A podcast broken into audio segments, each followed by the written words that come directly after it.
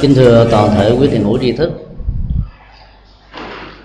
Trong bài kinh à, sừng bò đã học trước đây, đức phật đã à, giới thiệu chúng ta về một mô hình đời sống hòa hợp ở trong cộng đồng người xuất gia. Đó là một mô hình à, khá lý tưởng, mỗi người đóng một vai trò và các vai trò đó có ờ, chức năng hỗ trợ cho nhau. Tính cách tự nguyện trong vai trò của từng người xuất gia làm cho đại cuộc phật giáo trở nên hưng thịnh. Mô hình lý tưởng đó có thể được áp dụng trong từng gia đình với mỗi thành viên đóng một chức năng. Thành viên nào cũng tự nguyện làm hết tất cả các công việc cần thiết liên hệ đến hiếu thảo và trách nhiệm cá nhân của mình thì chắc chắn rằng gia đình đó sẽ được hạnh phúc. Trong bài kinh 48 cô Sambiya thì tình hình hoàn toàn khác. Ở đây chúng ta thấy uh, có một số vị xuất gia sống không hòa hợp với nhau. Họ đã rơi vào trong tình trạng cũng giống như những người tại gia sống bằng cách tranh chấp. Sự kiện tranh chấp này được diễn ra tại một ngôi chùa có tên là um, Gosati, thuộc bang Komsabi từ sự tranh chấp đã dẫn đến sự đấu tranh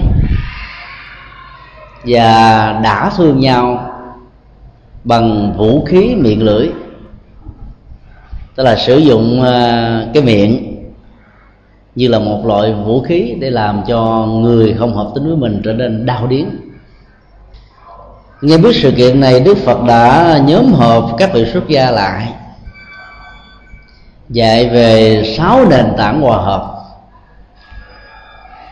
để dẫn đến một đời sống đoàn kết, nhất trí, tạo ra giá trị hạnh phúc cho từng thành viên. Đồng thời thông qua đó, đức phật xác quyết rằng bản chất của trí tuệ đoàn kết sẽ mang lại bảy lời lạc. Mà lát nữa chúng ta sẽ có dịp phân tích vào. Chủ đề chính của bài kinh này là hòa hợp và hòa giải. Hòa hợp là mục đích.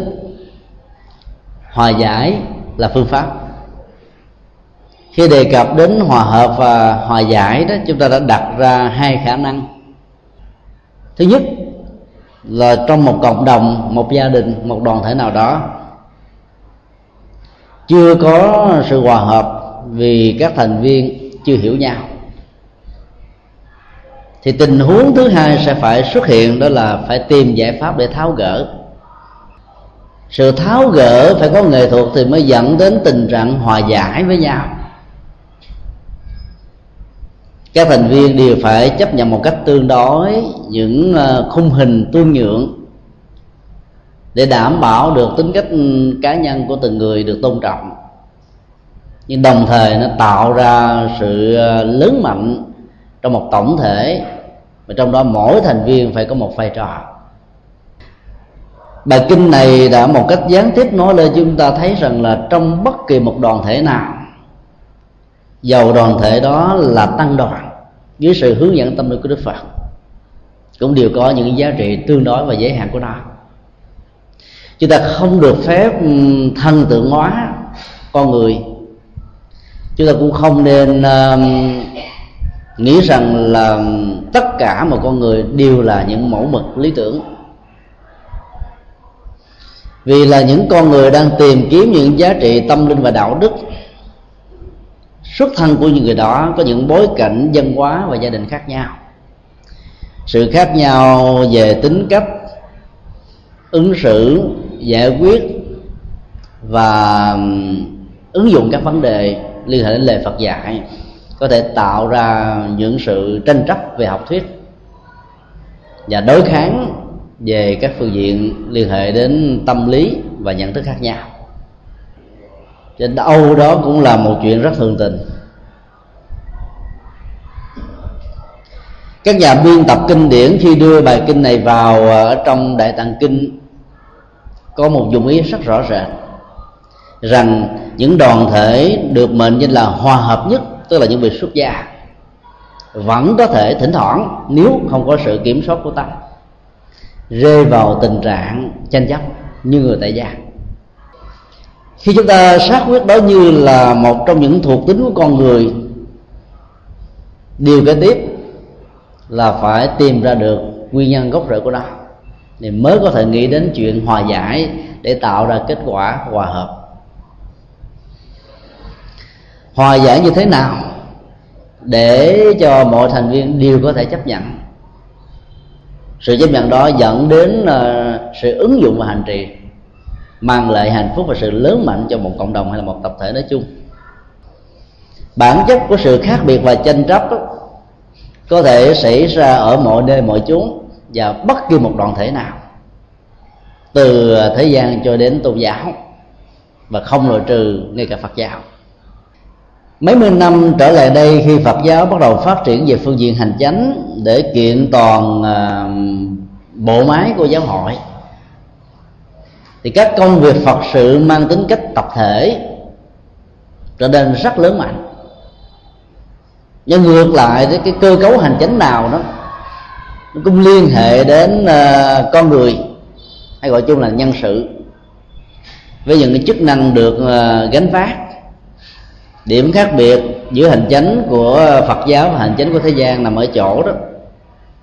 Người tu sĩ dấn thân vào không nghĩ rằng là mình có chức và quyền, mà là cơ hội để gánh vác công việc phật sự.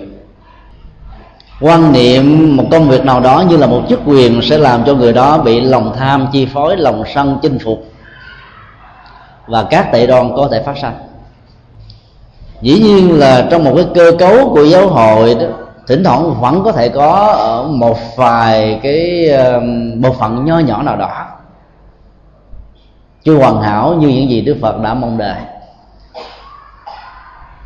Nhìn chung á, thì tổ chức hành chính của giáo hội là cần thiết. Nhưng nếu như tất cả các thành viên của giáo hội không ờ, được huấn luyện đời sống dấn thân để gánh vác các phật sự vô ngã hóa tất cả những việc dấn thân và đóng góp của mình. Thì bộ máy đó có thể rơi vào tình huống như là một bộ máy hành chánh của thế gian. Thì lúc đó tinh thần dấn thân sẽ gặp rất nhiều sự trở ngại. Đã từ lâu, bản thân của chúng tôi à, không quan trọng vấn đề à, ý thức giáo hội, như là phương châm à, hành trì cho cá nhân và cũng không bao giờ khuyến khích ai đi theo các phương châm giáo hội chúng tôi ý thức rất rõ rằng là các giáo hội, phật giáo trên khắp thế giới đều có những đóng góp nhất định. Rất đáng đáng tháng rất đáng học hỏi. Và bên cạnh đó, vì là một cơ cấu hành chánh, cho nên vẫn có thể có những hạn chế nhất định. Khi chúng ta thấy được rằng là một cái cơ cấu nào đó vẫn có thể có tính cách hạn chế đó, thì đừng bao giờ thần tượng quá cái cơ cấu đó nhất là khi cơ cấu đó đã mượn cái khung hình hành chánh của thế gian để thể hiện các phật sự mang tính cách dấn thân và phục vụ. Điều quan trọng nhất tất cả các hành giả, dù là người tại gia hay xuất gia, là làm thế nào để phát huy những lời Phật dạy, lấy à, Phật, pháp và tăng làm nền tảng để tôn thờ tông chỉ của giáo hội có thể mang tính thời đại, vì nó đáp ứng với nhu cầu của con người trong thời đại nhất định nào đó. Và do đó, nó có thể bị giới hạn trong một thời đại. Cho nên áp dụng tông chỉ của giáo hội đó có thể tạo ra hiệu ứng giáo dục và hoàn pháp trong một giai đoạn. Nhưng nếu áp dụng ở trong bối cảnh khác đó, có thể gặp rất nhiều sự trở ngại cho nên là người hoàng pháp trong thời hiện đại nên có cái nhìn thoáng đạt, lấy phật pháp làm chuẩn, giáo hội như là một phương tiện mà thôi. Người xuất gia có thể đứng vào bất kỳ một giáo hội phật giáo nào, tùy theo hạnh nguyện và sự dấn thân. Nhưng đừng bao giờ để cho tính cách thành viên của một giáo hội trở ngại công việc phật sự của chúng ta lấy ý thức hệ của giáo hội can thiệp vào các công việc phật sự thì việc làm và không nên làm đó có thể nó không gắn liền với lại ờ, những uh, nguyên tắc đạo đức và chân lý mà đức phật đã dạy. Nó có thể gắn liền với ờ, các khuynh hướng và chính sách đặt ra về phương diện lợi và hại. Cho nên uh, người xuất gia trong thế hệ ngày nay cần phải có một cái nhìn thoáng để không bị hạn cuộc ở trong những uh, chính sách của giáo hội. Chúng ta có thể làm các công tác phật sự tùy theo những công tác phật sự cụ thể.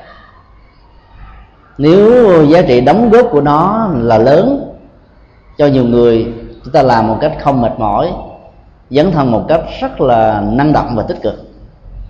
Còn nếu nó có những giới hạn nhất định nào đó chúng tôi nếu thì chúng ta nên mạnh dạng không tham gia vì cơ cấu hành chính nào thỉnh thoảng cũng có thể có những ờ, hạn chế nhất định của nó. Câu chuyện ờ, bất hòa giữa các vị xuất gia mà chúng tôi đón không làm là những vị mới xuất gia tại ngôi chùa Gosita, là một sự kiện điển hình. Kể từ khi bắt hòa với nhau, trong ngôi chùa này đã chia làm hai thành phần một nhóm thì đi theo à, vị thầy có một ảnh hưởng nhất định trong ngôi chùa và nhóm còn lại đi theo vị có quan niệm khác với vị thầy đó. Dĩ nhiên ở đây nó không hề có sự tranh chấp về quyền lực vì những người xuất gia theo phật là có quyền lực gì đâu để tranh chấp. Bất đồng quan điểm để dẫn đến đấu tranh với nhau bằng vũ khí của miệng lưỡi bản kinh dùng khái niệm vũ khí miệng lưỡi tại vì nếu chúng ta lấy tông chỉ Phật pháp làm nền tảng đó thì chủ trương của hai vị thầy khác quan điểm mà có ảnh hưởng đó, không ảnh hưởng đến mình. Mình có thể làm việc cho cả hai thầy không sao hết á. Miễn là các phật sự đó có lợi ích chung và phù hợp với những gì đức phật đã chủ trương và dạy. Còn khi chúng ta đứng vào à, một bên nào đó đó thì chúng ta có thể được lòng một bên nhưng ngược lại chúng ta sẽ đánh mất lý, lý tưởng Phật pháp nếu cái bên chúng ta đứng vào đó. Nó chưa trọn vẹn thuần tí thích hợp với tông chỉ của nhà Phật. Khi biết được việc này thì à, công việc đầu tiên của Như Lai Thế Tôn là xác minh và sau đó là hòa giải. Muốn có hòa giải thì phải nắm rõ được tình huống của hai bên. Không thể nghe một chiều những vị à, làm chủ trì cũng cần phải có một cái nhìn à, khách quan như vậy. Khi nghe một vị thành viên báo cáo về à, tính cách của một vị khác tôi không thể nghe một chiều mà phải hỏi lại cả hai bên và hỏi trong tình huống là có mặt của cả hai. Để tính cách khách quan và chuẩn xác đó được đảm bảo thì lúc đó việc hòa giải đó mới có thể mang lại kết quả nhất định cách thức nhận định và nhận diện vấn đề của đức phật là mời hai bên đang có vấn đề với nhau đến. Câu hỏi ngài đặt ra cho cả hai là, có thật đúng là một sự kiện rằng các vị đang sống ở trong tình huống cạnh tranh với nhau? Tranh đấu hơn thua đã thương nhau bằng vũ khí miền lửa hay không? Có phải là các vị đang không có trạng thái thông cảm với nhau và cũng không có thái độ chấp nhận sự thông cảm của người khác? Có thể quý vị đang đánh mất sự thông cảm thông? Và đánh mất cái khả năng tự hòa giải rồi không chấp nhận những nỗ lực hòa giải của người khác hay không? Khi được đức phật mời gọi đến, đức phật đặt ra một vấn đề liên hệ đến ba nội dung là có à, tranh đấu với nhau hay không? Thứ hai là có hòa giải và chấp nhận hòa giải hay không? Thứ ba là có cảm thông và chấp nhận sự cảm thông của người khác hay không? Thì một số những vị xuất gia đang bị vướng vào tính cách tranh chấp đó đã thừa nhận là bậc như lai thế tôn. Chúng con cảm thấy rất xấu hổ vì chúng con đang bị vấp phải những điều như lai vừa đặt ra khuynh hướng xác quyết và nhận diện được bản chất của sự gút mắt đó, là phải làm cho cả hai bên thấy được rằng mình đang bị vấp phải một sai lầm. Samalay là tranh chấp dẫn đến kết quả của sự thắng và thua. Đức Phật thường tạo cơ hội sau những buổi pháp thoại cho các vị à, xuất gia có cơ hội pháp đàn tức là thảo luận với nhau trong tinh thần tương kính hiểu biết, tôn trọng, học hỏi lẫn nhau. Để nối kết sự cảm thông và truyền bá kinh nghiệm của người đi trước cho người đi sau. Nhưng ngài không bao giờ khuyến tấn những người xuất gia có những thái độ hơn và thua ở trong những cái cơ hội pháp đàn như vậy. Thực tại của sự tranh chấp giữa hai bên của những vị xuất gia đã được xác lập. Cái thứ hai ngài lại xác quyết rằng cái nhu cầu của cảm thông rất cần thiết. Nhu cầu này phải được xuất phát từ hai phía. Thứ nhất là có tự cảm thông hay không? Tức là mỗi người đang dính ở trong tranh chấp đó phải tự hỏi mình câu đó là mình có được năng lực cảm thông người khác hay không? Cái thứ hai là khi người khác tạo ra nhịp cầu cảm thông mình có hoan hỷ tha thứ, bỏ qua để chấp nhận sự cảm thông đó hay không? Nghệ thuật hòa giải phát xuất từ sự cảm thông, vì nó là một nhịp cầu. Không có cảm thông, không có sự tha thứ, không có tự bỏ qua. Muốn cảm thông đó phải hiểu được những giới hạn cá tính của người đang bị à, gút mắt với mình. Phải thấy được những giới hạn của người đó. Thấy không phải để kinh thường, thấy để hiểu và để không làm lớn chuyện. Và xem đó là những chuyện rất thường tình.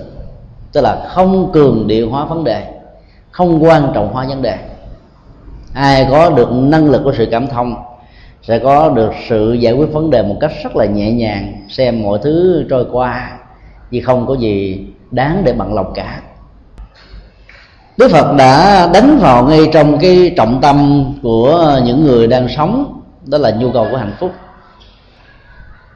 nhu cầu hạnh phúc đối với những người đang gặp rắc rối với nhau đó nó lớn hơn bất cứ một người nào. Cho nên ngài đã nêu ra câu hỏi là các vị có ờ, khả năng tự hòa giải hay không? Nếu không có khi được cái người đang gặp vấn đề với mình đó, nỗ lực tạo ra sự hòa giải hoặc là nhờ một trung gian nào đó có uy tín với người dính trong cuộc để tạo cơ hội hòa giải thì quý vị có chấp nhận hay không? Có sẵn lòng hay không? Rất tiếc câu trả lời trong bản kinh là không. Tức là cái mối mâu thuẫn này à, có thể phát xuất từ một à, lý do nào đó rất nhỏ, nhưng à, không khéo, cho nên ngày càng trở nên rất nghiêm khắc, nó trở nên rất căng thẳng, đến độ là người ta chỉ còn muốn thắng và thua thôi. Mà dù cái thắng đó không để phục vụ cho cái gì. Cái thua đó cũng không dẫn đi đến đâu tức là vô giá trị về phương diện kết quả của bản chất sự tranh chấp. Sau đó, đức phật đã đặt ra một câu hỏi khác để tạo cái cơ hội hóa giải và hòa giải. Khi các con sống với nhau trong trạng thái thân hành không có chất liệu của từ bi, lời nói không có chất liệu của từ bi, sự suy nghĩ và ý tưởng hoàn toàn dán bóng mặt mũi của từ bi đối với các pháp, pháp hữu của mình trước mặt đám đông cũng như là ở sau lưng người đó thì các vị có thấy rằng là mình đánh mất đi một cái gì đó quý báu trong đời tôi của mình hay không? Khi sự tranh chấp không được quá giải bằng sự cảm thông và tha thứ đó thì chắc chắn rằng là phản ứng của mình đối với người khác đó sẽ hoàn toàn không có chất liệu của tình thương nó có thể được thể hiện qua ba cách khác nhau hoặc là hành động cụ thể. Chẳng hạn như là đập bàn xô ghế thấy mặt làm ngơ đỏ mặt sân lên hay là xanh tái mét cái mặt. Hoặc là gặp người mình không thích ở đâu đó, là bỏ đi chỗ đó. Còn lời nói ra có thể là cao có cằn nhằn. Nó đâm nó chọc nó móc nó méo. Nói để cho người khác ừ, đau điếng tức tối khó chịu. Hoặc là ừ, ý tưởng đó, làm cho người kia cảm nhận được rằng từ ngay trong dòng cảm xúc của mình tỏa ra một cái chất liệu hoàn toàn không có thiện cảm. Tất cả những thứ này à, chúng ta khó có thể giấu được lắm. Như là nó là những cảm xúc thật đặt ra một câu hỏi như vậy như là thế tôn đã tạo ra um, một công án rất lớn để cho những vị đang bị gút mắt á, tìm ra giải đáp. Kết quả của giải đáp này chính là sự giác ngộ thôi. Bản chất của người tu ở trong câu hỏi đó là tình thương và lòng từ bi. Vị xuất gia nào đánh mất lòng từ bi không còn là người xuất gia nữa mà chỉ là người xuất gia một phần nữa thôi. Đức Phật đã nhấn mạnh vào yếu tố đó vì mục đích đi xuất gia là để độ người khác. Trong khi đó, cái gút mắt nho nhỏ giữa mình và người không độ được thì làm thế nào mình có thể độ được những người không phải người thân? Nên là phải xác quyết tất cả sự dân thân trên nền tảng của lòng từ bi. Thì lúc đó, con người dễ dàng tha thứ bỏ qua những điều à, không như ý, những điều hai bên không hợp với nhau bất kỳ một cái gút nào cũng ờ, liên hệ ít nhất là đến ba vấn đề. Hai đối tác, có cái nhìn, suy nghĩ, giải quyết khác nhau. Đối tác đó ờ, tạo gút mắt với nhau thông qua một sự việc, một sự kiện hay một con người cụ thể. Chúng ta phải ờ, truy nguyên được cái đối tượng để tạo ra sự gút mắt giữa hai đối tác có vấn đề này là cái gì cái thứ ba là mục đích và thái độ ở ờ, hai đối tượng đối với ờ, cái vấn đề bị vướng mắt đã được diễn ra. Đức Phật dạy chúng ta một cách rất là tinh vi để tìm ra được manh mối của những bế tắc thì mới có hy vọng tháo gỡ nó một cách an toàn. Người làm công tác hòa giải đó giống như là người đang nỗ lực gỡ mìn. Một phút bất cẩn và thiếu sự à, chuẩn bị cần thiết đó có thể làm cho người đó bị nổ tung thân thể tức là mất đi hạnh phúc.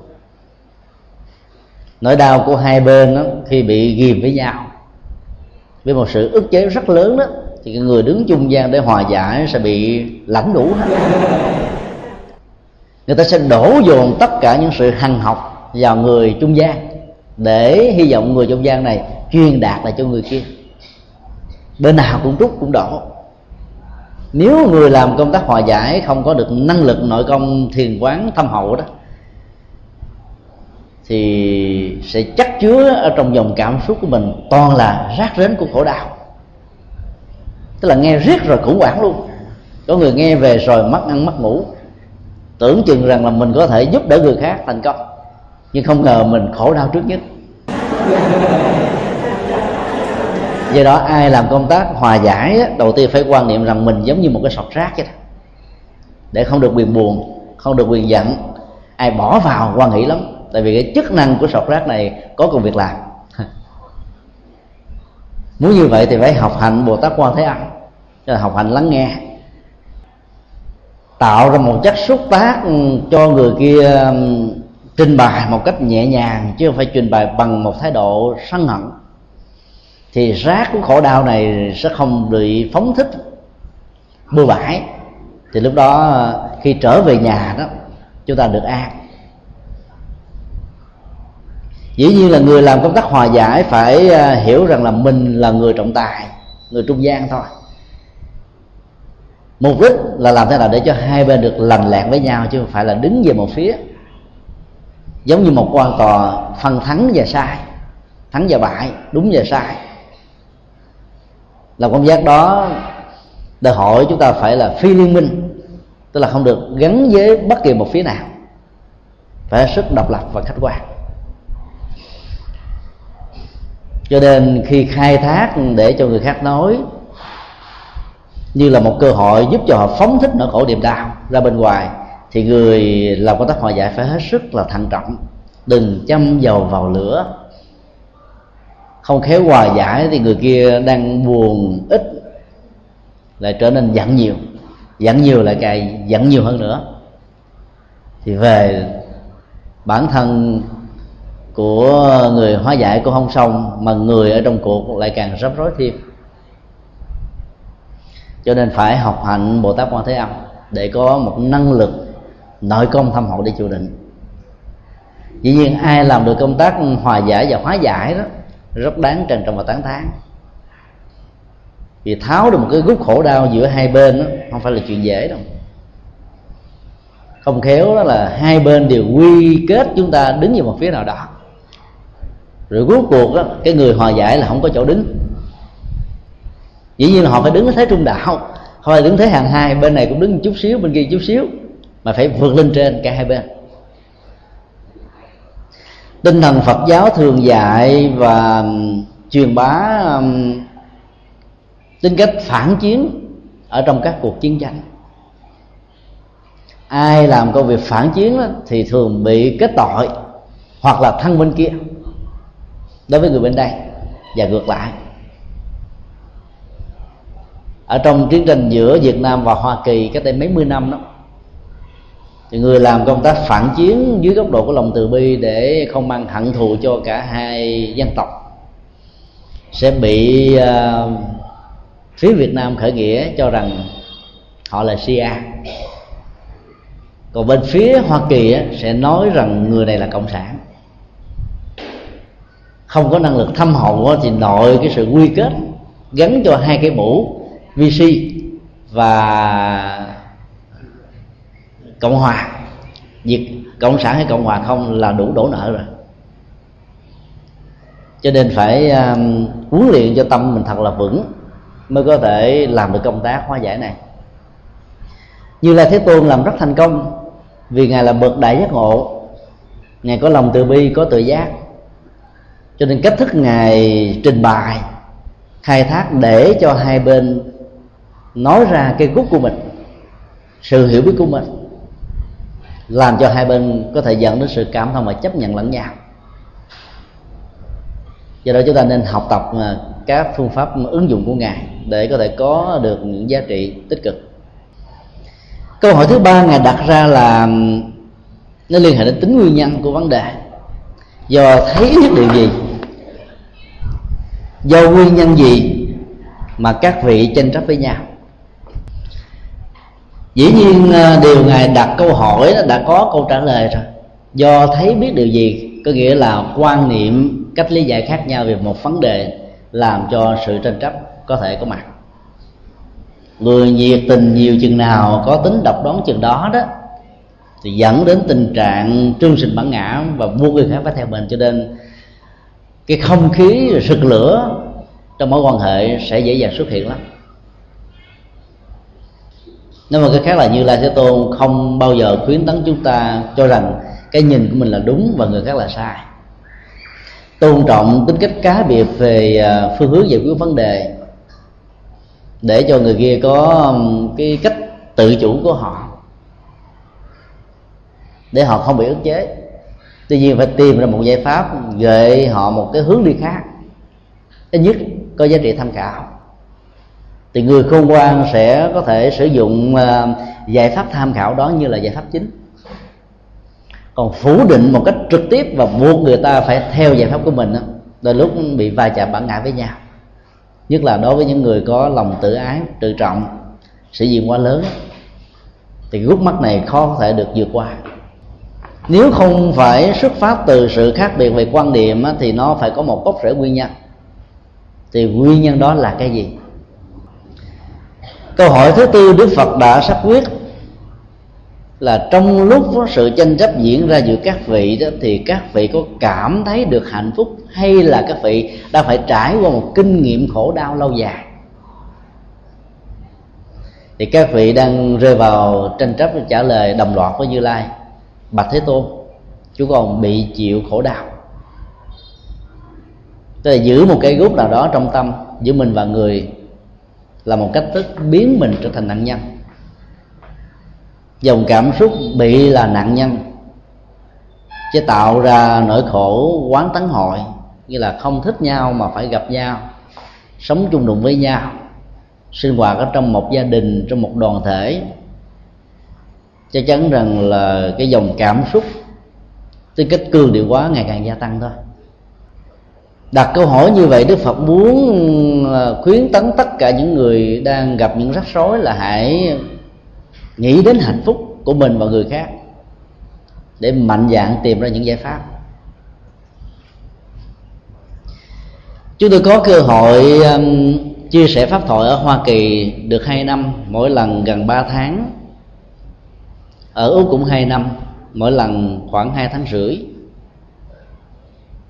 chia sẻ pháp thoại ở các ngôi chùa thuộc các giáo hội khác nhau có những nơi rất dè dặt về sự có mặt của chúng tôi vì chúng tôi xuất thân từ nước Việt Nam đi qua khi mình có mặt từ Việt Nam và Hoa sang Hoa Kỳ thuyết pháp đó, thì một số người nghĩ rằng mình là cộng sản đó. cái dấu hỏi đầu tiên và phần quà đầu tiên của rất nhiều người tặng cho mình là chiếc nón cói. Nếu mình giải thích rằng tôi không phải là cộng sản thì người ta nói có tịch sụp rịch cho nên mới đi biện hộ về đính chánh thanh minh và thanh nga. Nếu mình không ờ, đính chánh đó, thì họ nói nó có rồi nên đâu có trói được đâu. Cho nên nói cũng chết mà im cũng chết. Gắn cho một con người nào đó lên một chiếc nón cối ở trong bối cảnh của người Việt Nam, cộng đồng Việt Nam ở hải ngoại sẽ làm tê liệt hóa người đó một cách rất là dễ dàng. Vì cái nỗi hận thù sau năm 75 giữa bên thắng và bên bại, giữa hai ý thức hệ khác nhau, đã làm cho nỗi khổ niềm đau được chất chồng lớn lắm. Có người à, đã nói chúng tôi là những người đang đi làm công tác giải độc khi nghe được điều đó thì chúng tôi cười và nói tôi rất hạnh phúc khi nghe được cái câu này. Họ nói đúng rồi ông này ông cộng sản mà. Cho nên nói ông giai độc là ông chấp nhận liền tức khắc thôi. Chúng tôi mới giải thích đó Đức Phật dạy trong kinh nó không có độc nào nguy hiểm bằng lòng tham, lòng sân, lòng si. Người giải độc được là phước báo vô cùng Không gì mừng cái còn mừng cái gì nữa. Đề tài của họ được à, đánh tráo Và nó chuyển sang một hướng khác. Sự chuyển sang hướng khác như vậy không phải là mình uh, sợ đặt vấn đề Liên hệ đến chiếc nón cối hay chiếc nón sắt. Và ở chỗ là mình muốn cho người ta hiểu lại cái cách thức sử dụng ngôn từ. Nó vốn có thể tạo ra sự tranh chấp và làm cho tính cách thân bằng và pháp hữu có thể bị rạn nứt. Đối với một số người chưa có cái nhìn dung thông chúng tôi rất mạnh dạng và có mặt ở các ngôi chùa thuộc các giáo hội khác nhau. Điều đó không có gì để đáng sợ. Khi có mặt và giảng ở tại một số ngôi chùa nơi có ờ, treo những lá cờ của chính thể Việt Nam Cộng Hòa, chúng tôi đã yêu cầu là không nên treo cờ ở trên điện Phật. Thì khi yêu cầu như vậy, một số người là hiểu rằng là chúng tôi là cộng sản lý giải đó thì chúng tôi chỉ nói một cách đơn giản như thế này. Điện Phật là nơi tôn thờ ba ngôi báo. Cao nhất là Phật, kế đến là kinh điển. Và những con người đang hành trì con đường giác ngộ là những vị xuất gia chân chánh. Các bài quốc ca nó không nên sướng lên ở trên điện phật. Vì làm như vậy là đi ngược lại tông chỉ từ bi của đạo phật. Bài quốc ca nào cũng có súng, máu, chết chóc đấu tranh, tức là giữa hận và thù và sự khải hoàn trong khi đó, đạo lý từ bi của nhà phật là dạy chúng ta chuyển hóa những cái gút của thắng và bại. Bên này phe kia, ý thức hệ này, chính trị nọ. Do đó không nên ca những bài quốc ca, dù của chế đề nào ở trên điện phật cũng không nên treo bất kỳ một quốc kỳ nào của chính thể nào ở trên điện phật. Vì làm như vậy là chúng ta đang khinh thường phật. Đi ngược lại tâm chỉ của ngài. Các ngôi chùa ở hải ngoại phần lớn đó, đều phải treo cờ của chính thể trước năm 75 vì các phương tiện thông tin báo chí phần lớn thuộc về những người theo cơ đốc giáo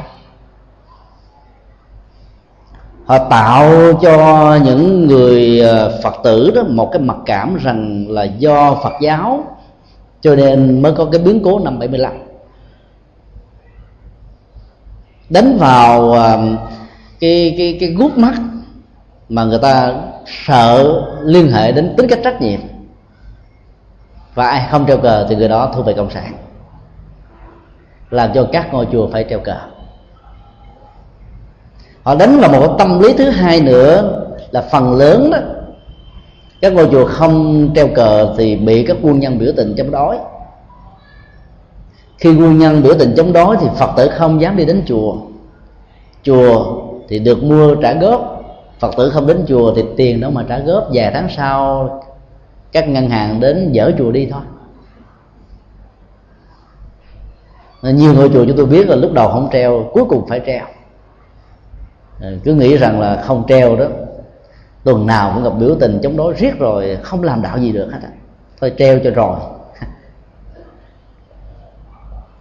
Trong khi đó, những người giấy bụi tung mù thuộc về thi chúa giáo ở hoa kỳ đó, thì lại không bao giờ treo bất kỳ một lá cờ của việt nam cộng hòa nào ở ngôi nhà thờ của thi chúa giáo hay là của tin lành. Đây là một điều chúng ta không nên không quan tâm. Như vậy là cái việc treo cờ một chính thể nào đó không phải là cái vì cái sự yêu nước hay là nó mang tính cách của sự hoài vọng về chính thể đó, mà là một cái con cờ chính trị núp dưới bóng tôn giáo thôi. Làm cho đạo phật à, ở hải ngoại đó phải à, sống với một tính cách đối đầu với à, chính thể ở trong nước và hai bên nếu có bất hòa với nhau đó, thì cái lực lượng giấy bụi tung mù này sẽ là ngư ông đắc lợi. Đường chính trị đi có nhiều cam go và thử thách lắm, nhiều cái cạm bẫy dân ra. Cách đây à, vài tháng thì tại Sydney tổ chức lễ khánh thành một ngôi chùa thuộc truyền thống của khắc sĩ vị trụ trì đã rất mạnh dạn không treo cờ trong ngày lễ khánh thành các mc thuộc về à, đài phát thanh đã từ chối không đến dẫn chương trình. Một số vị uh, tôn túc đó cũng sợ nên không dám đến dự.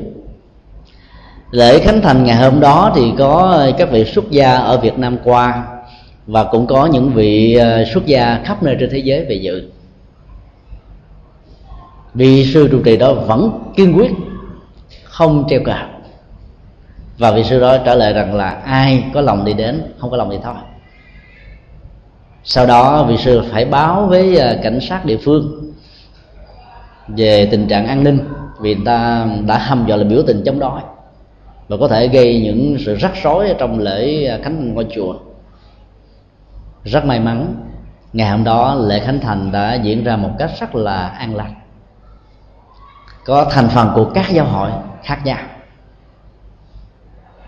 cái bản lãnh như thế rất đáng học hỏi.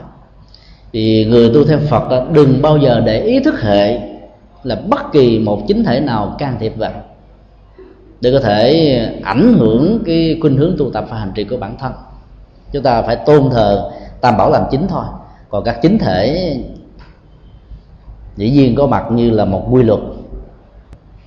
Theo thì cũng không nên, mà chống lại càng không nên đạo lý nhà Phật dạy chúng ta phải à, độc lập với các ý thức hệ chính trị do đó nếu như à, chúng ta phát xuất từ những quan niệm khác nhau, từ ý thức hệ chính trị trước và sau, trong và ngoài nước, và các ý thức hệ chính trị của giáo hội, thì à, các vị xuất gia rất khó có thể ngồi để làm việc phật sự với giáo mặc dầu đạo lý đức phật dạy là hòa giải và hòa hợp. Mỗi lần đi đến à, một số ngôi chùa biết được những sự kiện biểu tình chống đối đó lòng cảm thấy buồn. Cuối năm 2004 khi thiền sư Dứt Hạnh trở về Việt Nam thăm uh, quốc gia và có những bài pháp thoại dạy người ta tu chúng tôi à, có cơ hội gần gũi được 25 ngày tại thành phố Sài Gòn sau chuyến đó thì, thì chúng tôi đi Hoa Kỳ. Thì một số nơi đó trước đây đã từng mời giảng ngài không dám mời nữa. Vì ở Hoa Kỳ đó rất nhiều người Việt Nam đã chống thiền sư nhất hạnh vì nghĩ rằng là thiền sư nhất hạnh tiếp sức cho chế độ cộng sản Việt Nam. Và chúng tôi ờ, làm trợ lý.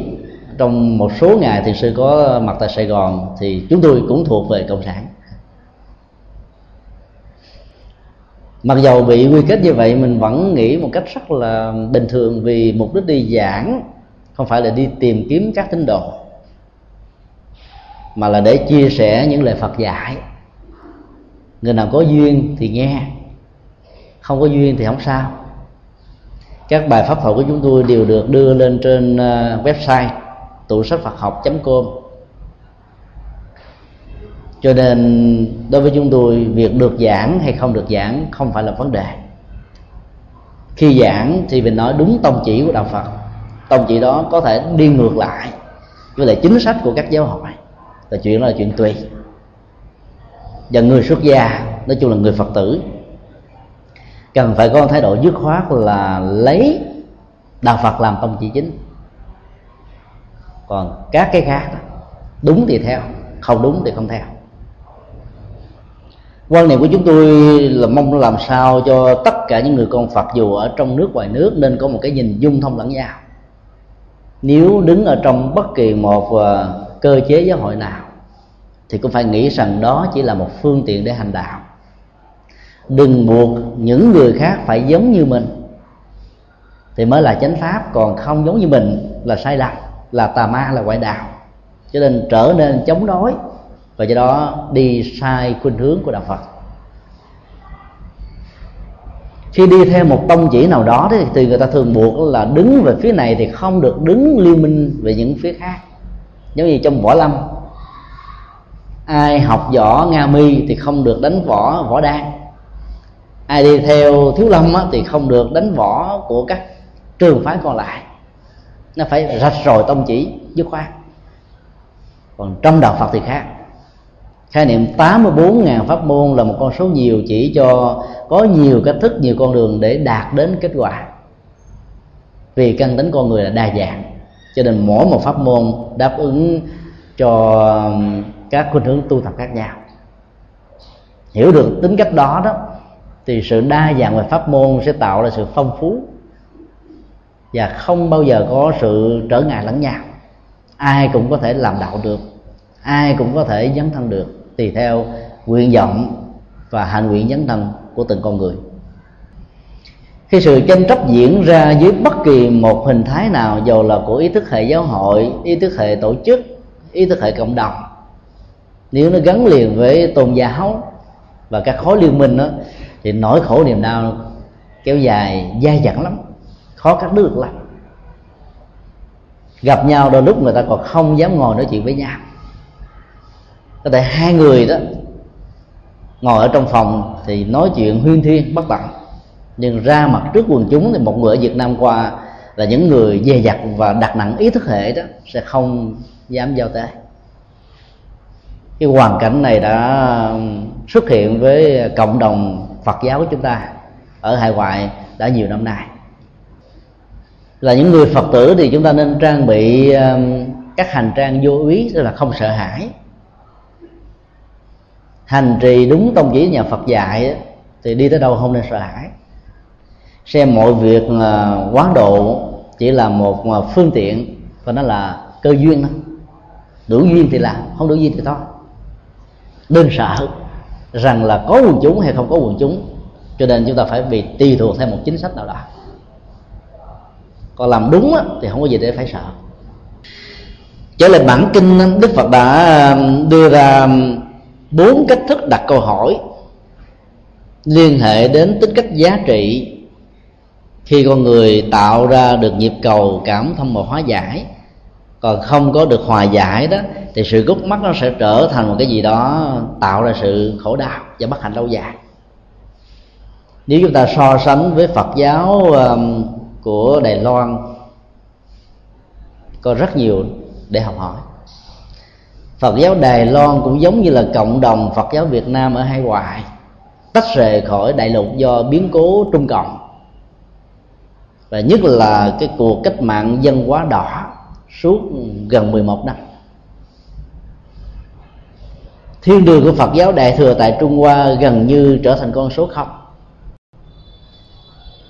Khi mà Phật giáo không được khuyến khích, chùa triền bị phá đi rất nhiều những nơi còn lại chỉ trở thành một trung tâm của du lịch. Tu sĩ không được xuất gia. Ai xuất gia thì bị gặp rất nhiều sự trở ngại. Với ờ, rất nhiều ờ, những lời nặng nhẹ khác nhau như là con mọt của xã hội, trốn tránh cuộc đời, ăn bám, dây tùm gửi làm cho rất nhiều người nhục chí. Nghĩ rằng đi tu có phải tội tình gì đâu, mà phải chịu lấy rất nhiều lời nặng nhẹ như vậy. Mấy chục năm phật giáo trung hoa không phát triển được.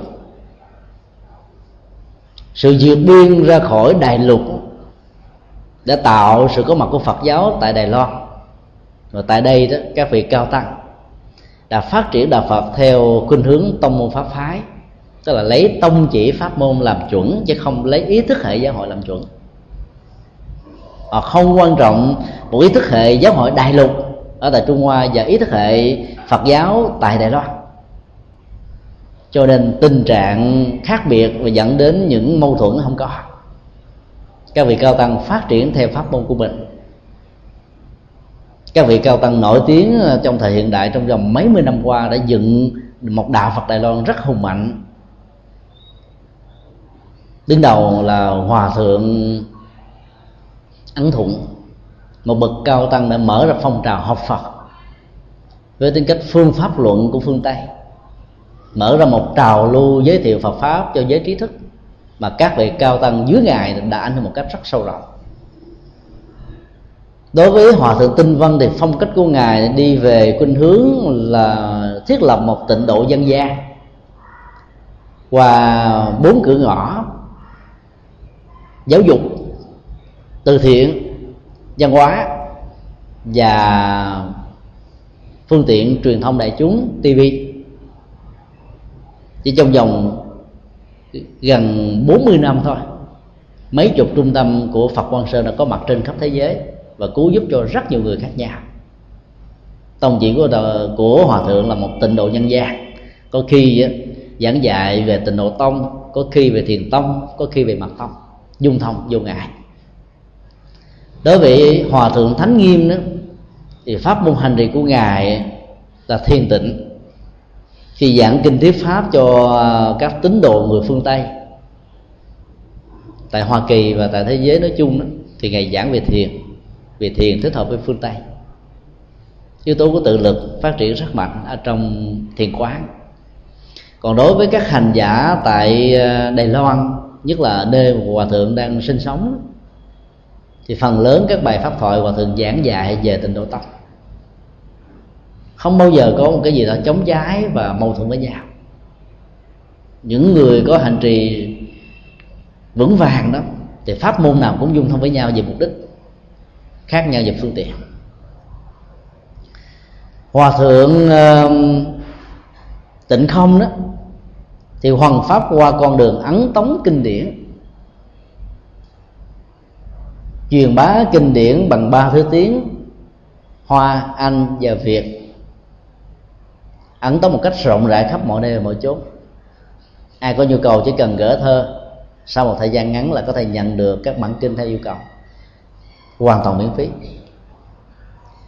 Ni sư chứng nghiêm thì đi về con đường à, từ thiện và trở thành một cái tổ chức từ thiện phật giáo lớn nhất thế giới, với rất nhiều bệnh viện, kỹ thuật cao các phương tiện y học hiện đại còn hơn là bệnh viện của chính phủ à, đài loan.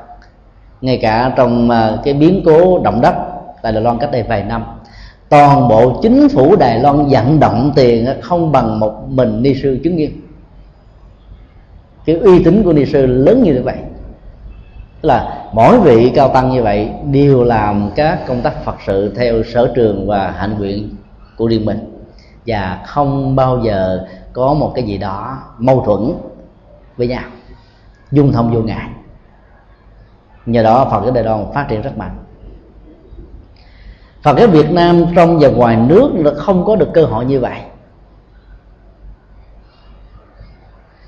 Cái nhìn thiếu sự cảm thông, cái nhìn ờ, không chấp nhận những nỗ lực hòa giải với nhau đã làm cho sự bế tắc có mặt và Phật giáo không phát triển mạnh, đáp ứng được nhu cầu tu học của quần chúng.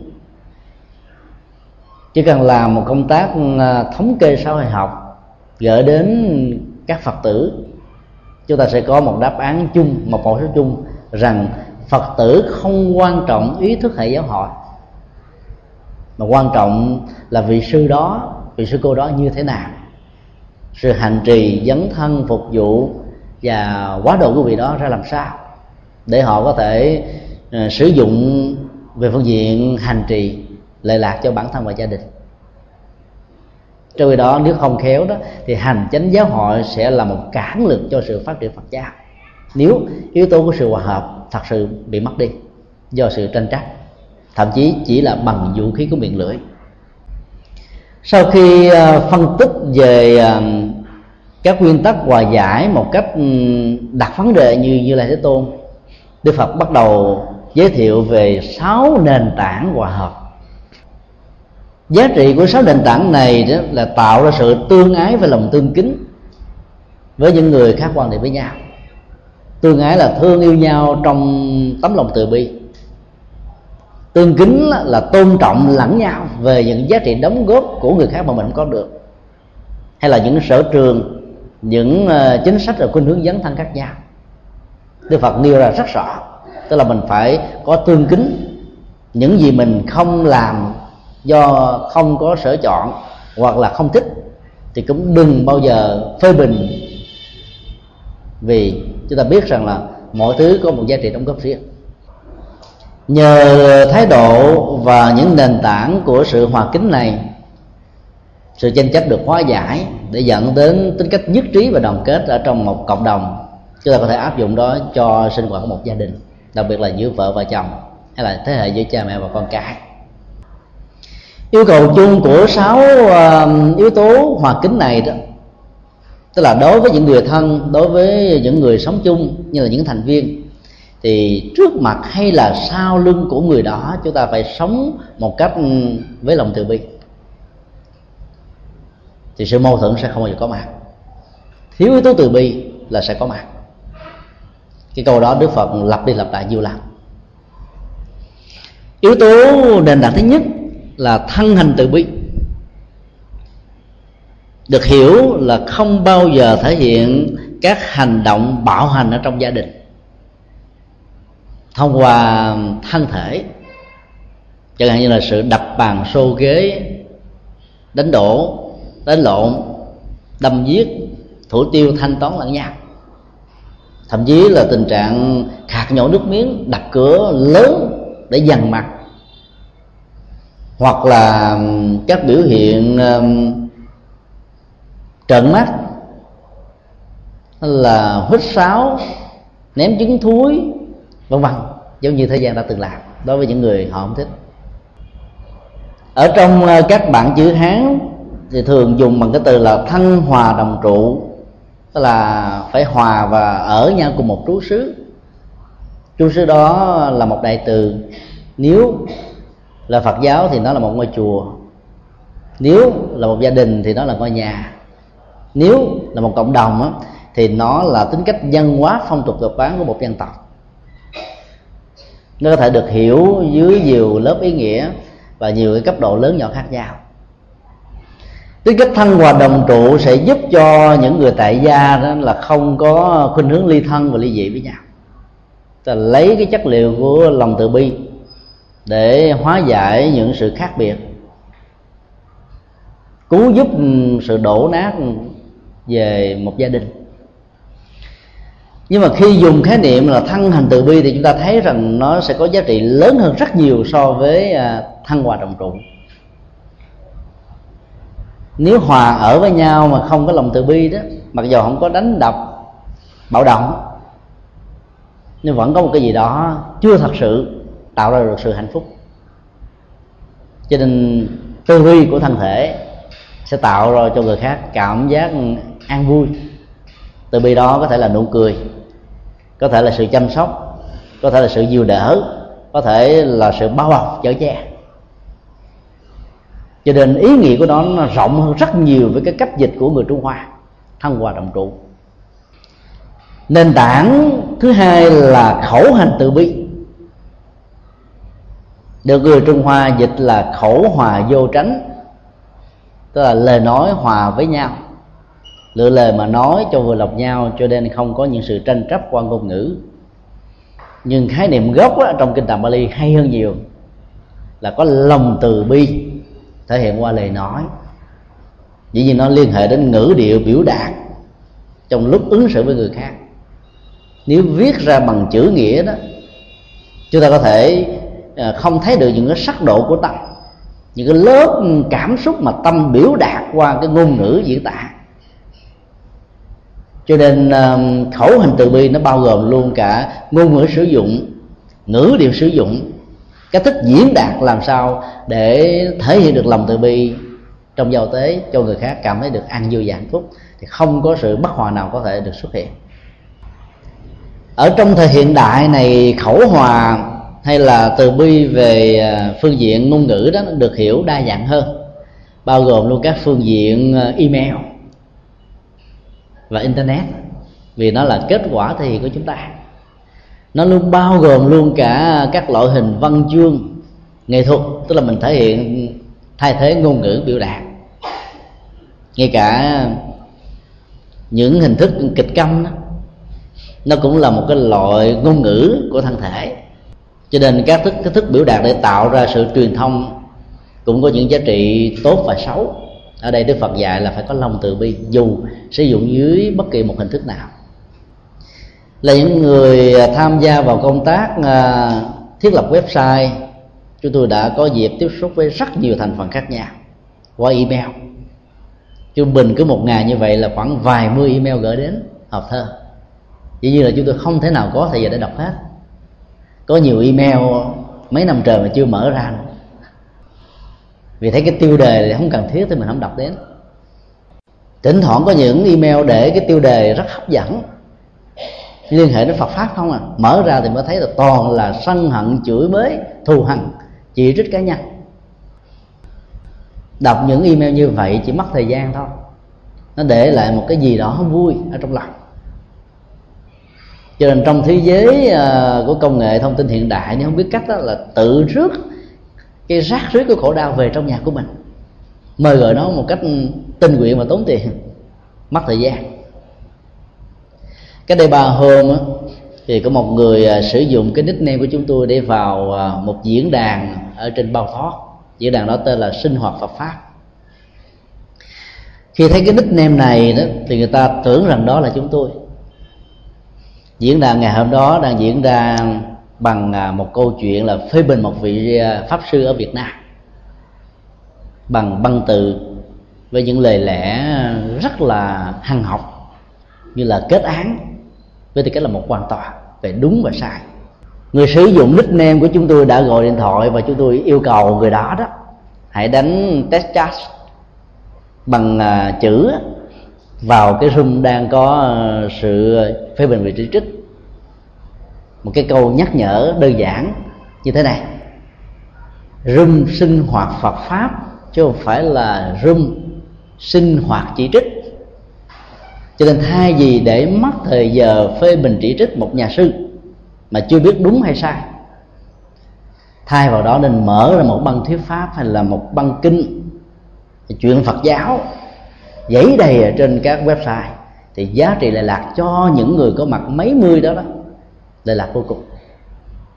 Khi đánh cái câu đó lên là hàng loạt cái phản ứng chống lại. Nói rằng cái ông đánh này là ông cộng sản binh vực cái người bị phê bình là cộng sản. Cái tính cách liên minh và cái mâu thuẫn để tạo ra sự tranh chấp đó, nó dễ dàng xuất hiện lắm. Bởi vì cái nội kết ở trong con người có sẵn rồi. Có bản lãnh lòng từ bi lắm mới có thể tháo gỡ nội kết và xóa bỏ hận thù. Dĩ nhiên là tinh thần Phật giáo dạy là chúng ta đừng nên nghĩ đến lỗi và phải. Cứ nghĩ là nỗi đau đó, dù đúng hay sai ta phải bỏ qua. Bằng không đó, cả hai cùng là nạn nhân. Nếu mình biết tôn trọng hạnh phúc là gì? Có nhiều người không sống theo lời Phật dạy, hoặc là làm không nổi. Vì ờ, cái thức hành trì đó đòi hỏi đến sự cao thượng nhiều lắm. Mà bản chất của một số người không đủ cao thượng để làm. Nhưng sau một hồi ờ, đấu tranh với nhau bằng ờ, những cái câu bằng văn bản gửi vào trong cái diễn đàn sinh hoạt Phật pháp đó đó thì có một vị thầy đã cầm micro lên nói dĩ nhiên là trong các diễn đàn này người ta sử dụng nickname biệt danh thôi. Ta không dám xuất đầu đội diện bằng tên thật. Vì lỡ có nói xúc phạm ai không sao. Hoặc là ghét ai mà sổ ra lời sân lời si đó không sợ. Cho nên cái thế giới ảo của internet đó nó tạo ra những phản ứng cảm giác và cảm xúc có thật tốt và xấu. Nên và không nếu không biết đó, thì khổ đau dài dài mà biết tận dụng thì hạnh phúc rất nhiều vì thầy đó đã yêu cầu thôi bây giờ hãy gác qua một bên những ờ, phê bình và chỉ trích đúng và sai này để ờ, có thể hướng về một cái gì đó ờ, tốt hơn, theo lời đề nghị. Phương tiện của internet và nhất là các email ngày nay đã làm cho người ta đó gieo rất hận thù rất dễ.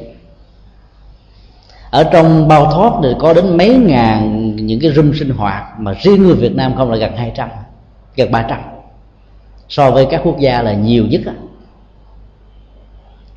nếu ai có thời gian rảo vào chút xíu thôi thì thấy là hận thù đẩy, gọi là dày, có mặt khắp nơi trong các cái diễn đàn của cộng đồng người Việt Nam. Rồi có các quốc gia khác đó, thì mình không biết họ nói bằng ngôn ngữ, riêng của họ mình không hiểu được. Còn đối với các diễn đàn Việt Nam thì hận và thù, tranh chấp, hơn thua, thắng bại, nhiều lắm. Cái cộng nghiệp đó đó, đối với người Việt Nam là một cái gì đó cần phải vượt qua. Cho nên khẩu hành từ bi giúp cho chúng ta không nên có những ngôn ngữ bạo hành. Bằng chửi bới quyền, rủa phê, bình chỉ trích, xúc phạm. Hay là những lời lẽ mang tới cách là chi chiết, cay độc, đanh đá với những dấu hiệu của tranh chấp và hên thua. Trong email, trong các diễn đàn cũng vậy. Bằng không đó có thể tạo ra một cộng nghiệp xấu rất dễ dàng. Nền tảng thứ ba là ý hành từ bi. Để thiết lập được à, sự hạnh phúc hòa hợp đoàn kết đó, thì cần phải có thái độ chuyển hóa cái bạo hành tâm tưởng. Bạo hành tâm tưởng nguy hiểm lắm bởi vì nó chính là đầu mối tạo ra bạo hành của thân thể và bạo hành ngôn ngữ chữ viết. Thái độ bạo hành bằng tâm tưởng chính là nỗi hận thù sự bực tức cao có khó chịu. Muốn trả đũa nhưng chưa có gì thể hiện hoặc là chờ cơ hội để thể hiện. Nó có thể được thể hiện qua một cách là lầm lầm lì lì không nói không rằng. Để ờ, cung cấp một ờ, dữ liệu cho người không thích mình đó, giải mã được rằng là mình và họ đang làm mặt trời mặt trăng loại trừ và thanh toán lẫn nhau. Cái này rất nguy hiểm. Vì đã tạo ra một không khí rất là ngạt thở, không có dưỡng chất của hạnh phúc. Ai sống với một cái khẩu hành không có lòng từ bi thì sẽ làm cho cái không khí ờ, của lỗ tai nó trở nên rất nặng nề. Ai không có được cái ờ, ý hành không từ bi thì người đó sống ở trong trạng thái nạn nhân và biến người đối tác của mình cũng trở thành nạn nhân. Bản dịch chữ hán thường gọi là ý hòa đồng duyệt tức là hòa với nhau về ý tưởng về ý thức hệ về quan điểm để tạo ra niềm vui với nhau. Thì đó là một phương diện xây dựng thôi. Còn cái ý um, hành từ bi đó là có ý nghĩa sâu hơn vì nó có thể là khuynh hướng, nó có thể là thói quen, nó có thể là sở trường, nó có thể là những suy nghĩ thầm kín. Còn bên trong chưa theo bên bên ngoài. Miễn làm sao là trong những cái cách suy nghĩ đó, có được chất liệu của lòng từ bi, tức là có tình thương thật sự. Để mỗi việc làm khi chúng ta muốn giải quyết vấn đề với người khác đó nó không phát xuất từ hận thù hay là muốn đấu đá, đấm đá hơn thua với nhau nói một cách khác là nó tạo ra cái chất liệu sống thật. Có ý hành từ bi là người đó sống rất thật. Cái hành vi lời nói việc làm của người đó người ta cảm nhận được liền. Chúng tôi có dịp uh, tiếp xúc với đức đạt lai lạt ma hai lần tại um, tư tháp của ngài. Và cũng có nghe ngài giảng kinh thuyết pháp tại thủ đô new delhi. Trong suốt thời gian chúng tôi có mặt tại ấn độ cũng giống như chúng tôi, bao nhiêu người có mặt và tiếp xúc với ngài đều có một cái ấn tượng giống nhau là gặp ngài thì lòng cảm thấy hân hoan quan hỷ dữ lắm. Bởi vì ngài có một nụ cười rất thoải mái. Một lối sống rất là hòa hợp, đoàn kết mà không có gây một hẳn thù gì cả. Mặc dù đất nước tây tạng mắc vào tay của trung cộng. Có lần các nhà báo phỏng vấn thì ngài trả lời như thế này, tôi là một người cộng sản nhưng cộng sản của tôi là cộng sản hành trì đạo lý nhà phật là một đạo lý cộng sản. Ngài trả lời, phỏng vấn như vậy. Và không hề có những câu nói học hành đối với à, một chính thể để tạo ra một chính phủ lưu vong của tây tạng tại ấn độ. Năm 1999 à, khi kỷ niệm mấy mươi năm lưu vong của tây tạng Đức là Lạt Ma đã nói 40 năm đại chuyển pháp luân Ngài không dùng cái từ là đại nạn hay là pháp nạn của Phật giáo Tây Tạng. Khái niệm dùng từ là thấy thấy được cái tâm của con người. Trong một biến cố làm cho Tây Tạng mất nước. Mà ngài cho rằng đó là cơ hội 40 năm đại chuyển pháp luân hay nói cái khác là ngài cảm ơn cái biến cố đó vì nhờ đó mà Phật giáo Tây Tạng đã có mặt khắp mọi nơi, mọi chỗ và Phật giáo đã thấm vào lòng của Tây phương một cách rất là dễ dàng. Còn nếu như ngày chủ trương là 40 năm đại pháp nạn đó, thì lúc đó hận và thù xuất hiện dữ lắm. Những người tây tạng ở hải ngoại sẽ bắt đầu nổi cáo lên dẫn lên. Cái ngày đó là ngày quốc hận. Thì chất liệu dụng dụng từ đó nó phát xuất từ cái ý hành từ bi. Ý hành từ bi ở đây không thấy ai là kẻ thù của mình, mà chỉ thấy có dòng vô minh, có những hành vi sai lầm. Cần phải có lòng từ bi để tưới lên những cái sai lầm đó, để thiết lập là mối quan hệ bị đổ nát giữa hai bên ở trong những cuộc chiến. Cho nên thiết lập cái ý hành từ bi này rất khó, mà nó phải là một trái tim nhân ái thật sự. Vượt ra ngoài mọi ý thức hệ chính trị thì mới có thể làm được việc này chứ nội công việc bị gắn ghép vào một cái thế nhất định nào đó đã làm cho người ta thắp tiên bất đảo rất dễ dàng. Người có ý hành từ bi sẽ không bao giờ tính toán, hơn thua, không hận thù, không hờn giỏi và cũng không hề có ờ, bất kỳ một phản ứng nào đó để trả đũa. Chẳng hạn như là diệt dương câu tiễn 10 năm nếm mặt nằm gai đó là ý hành không từ bi. Hoặc là trần quốc toản của việt nam chuyển cái ý hành hận thù đó vào trong trái cam bằng cái là bóp nát nó ra, như là một cái máy phát ra thành từng giọt, từng nước.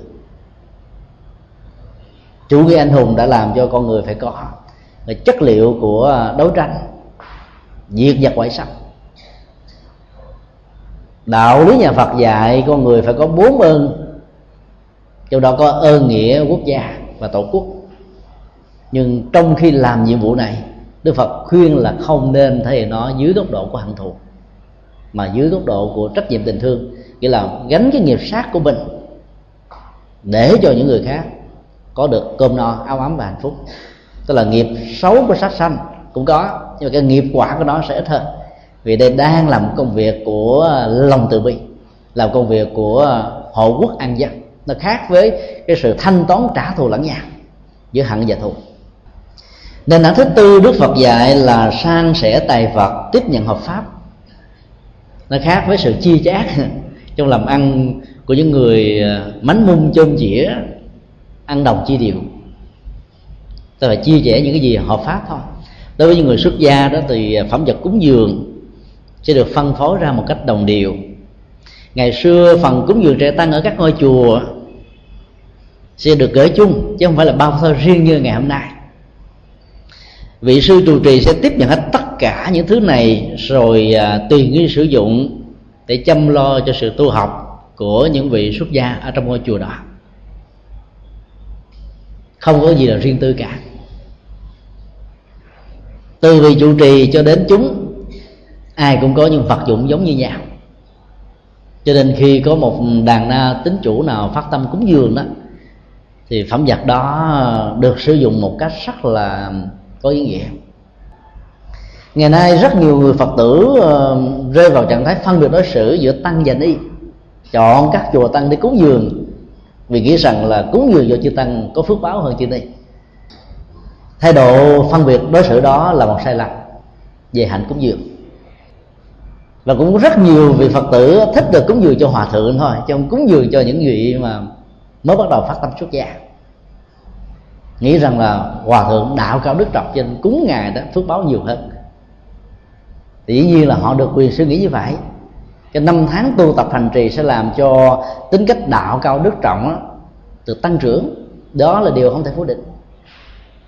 Nhưng cúng dường đừng nên có những phân biệt như vậy. Nếu như không có những mầm sống của những người xuất gia trẻ này thì làm sao có vị hòa thượng trong 30 năm sau? Trong lúc mà 10 năm đèn sách đó, tu học đó thì cần có phương tiện để học thì không có gì cả. Vì quý phật tử đâu có cúng dường. Giúp cho những vị à, đã quá dư rồi. Cho nên có nhiều hòa thượng khi à, hầu cận các ngài thì các ngài tâm sự đó. Hồi lúc mà còn làm sa di còn là một vị à, tăng tỳ kheo đó thì muốn có phương tiện để học tập sau này hoàn pháp thì không ai giúp đến bây giờ đó, thì các công việc đó đã làm một cách trọn vẹn thì người ta mới đến, người ta ủng hộ nhiều. Rồi bây giờ đâu cần nữa đâu, phương tiện không cần nữa. Bao nhiêu món ngon hoặc lạ cúng dường cho các vị cao tăng. Các vị cao tăng đâu ăn món ngon hoặc lạ làm gì? Người xuất gia là ăn uống rất là giản đơn. Phương tiện cần có để giúp cho các vị thành đạt trong sự tu học sau này làm đạo cho nên khi chúng ta phát tâm cúng dường, đừng nên có những phân biệt đối xử. Ở trong một gia đình đó thì lễ hòa đồng quân, theo cách nói của người trung hoa là một cái gì đó cũng rất hay. Nhất là đối với những gia đình bắt đầu ờ, có tính tính cách người cha, người mẹ bắt đầu già đi. Sự kế thừa tài sản có thể tạo ra sự tranh chấp cho nên lễ hòa đồng quân là một cách thức mà các bậc cha mẹ nên làm trong lúc còn khỏe mạnh. Sắp xếp đâu đó rõ ràng. Ai cũng có phần hết, chứ đừng để lại di chúc.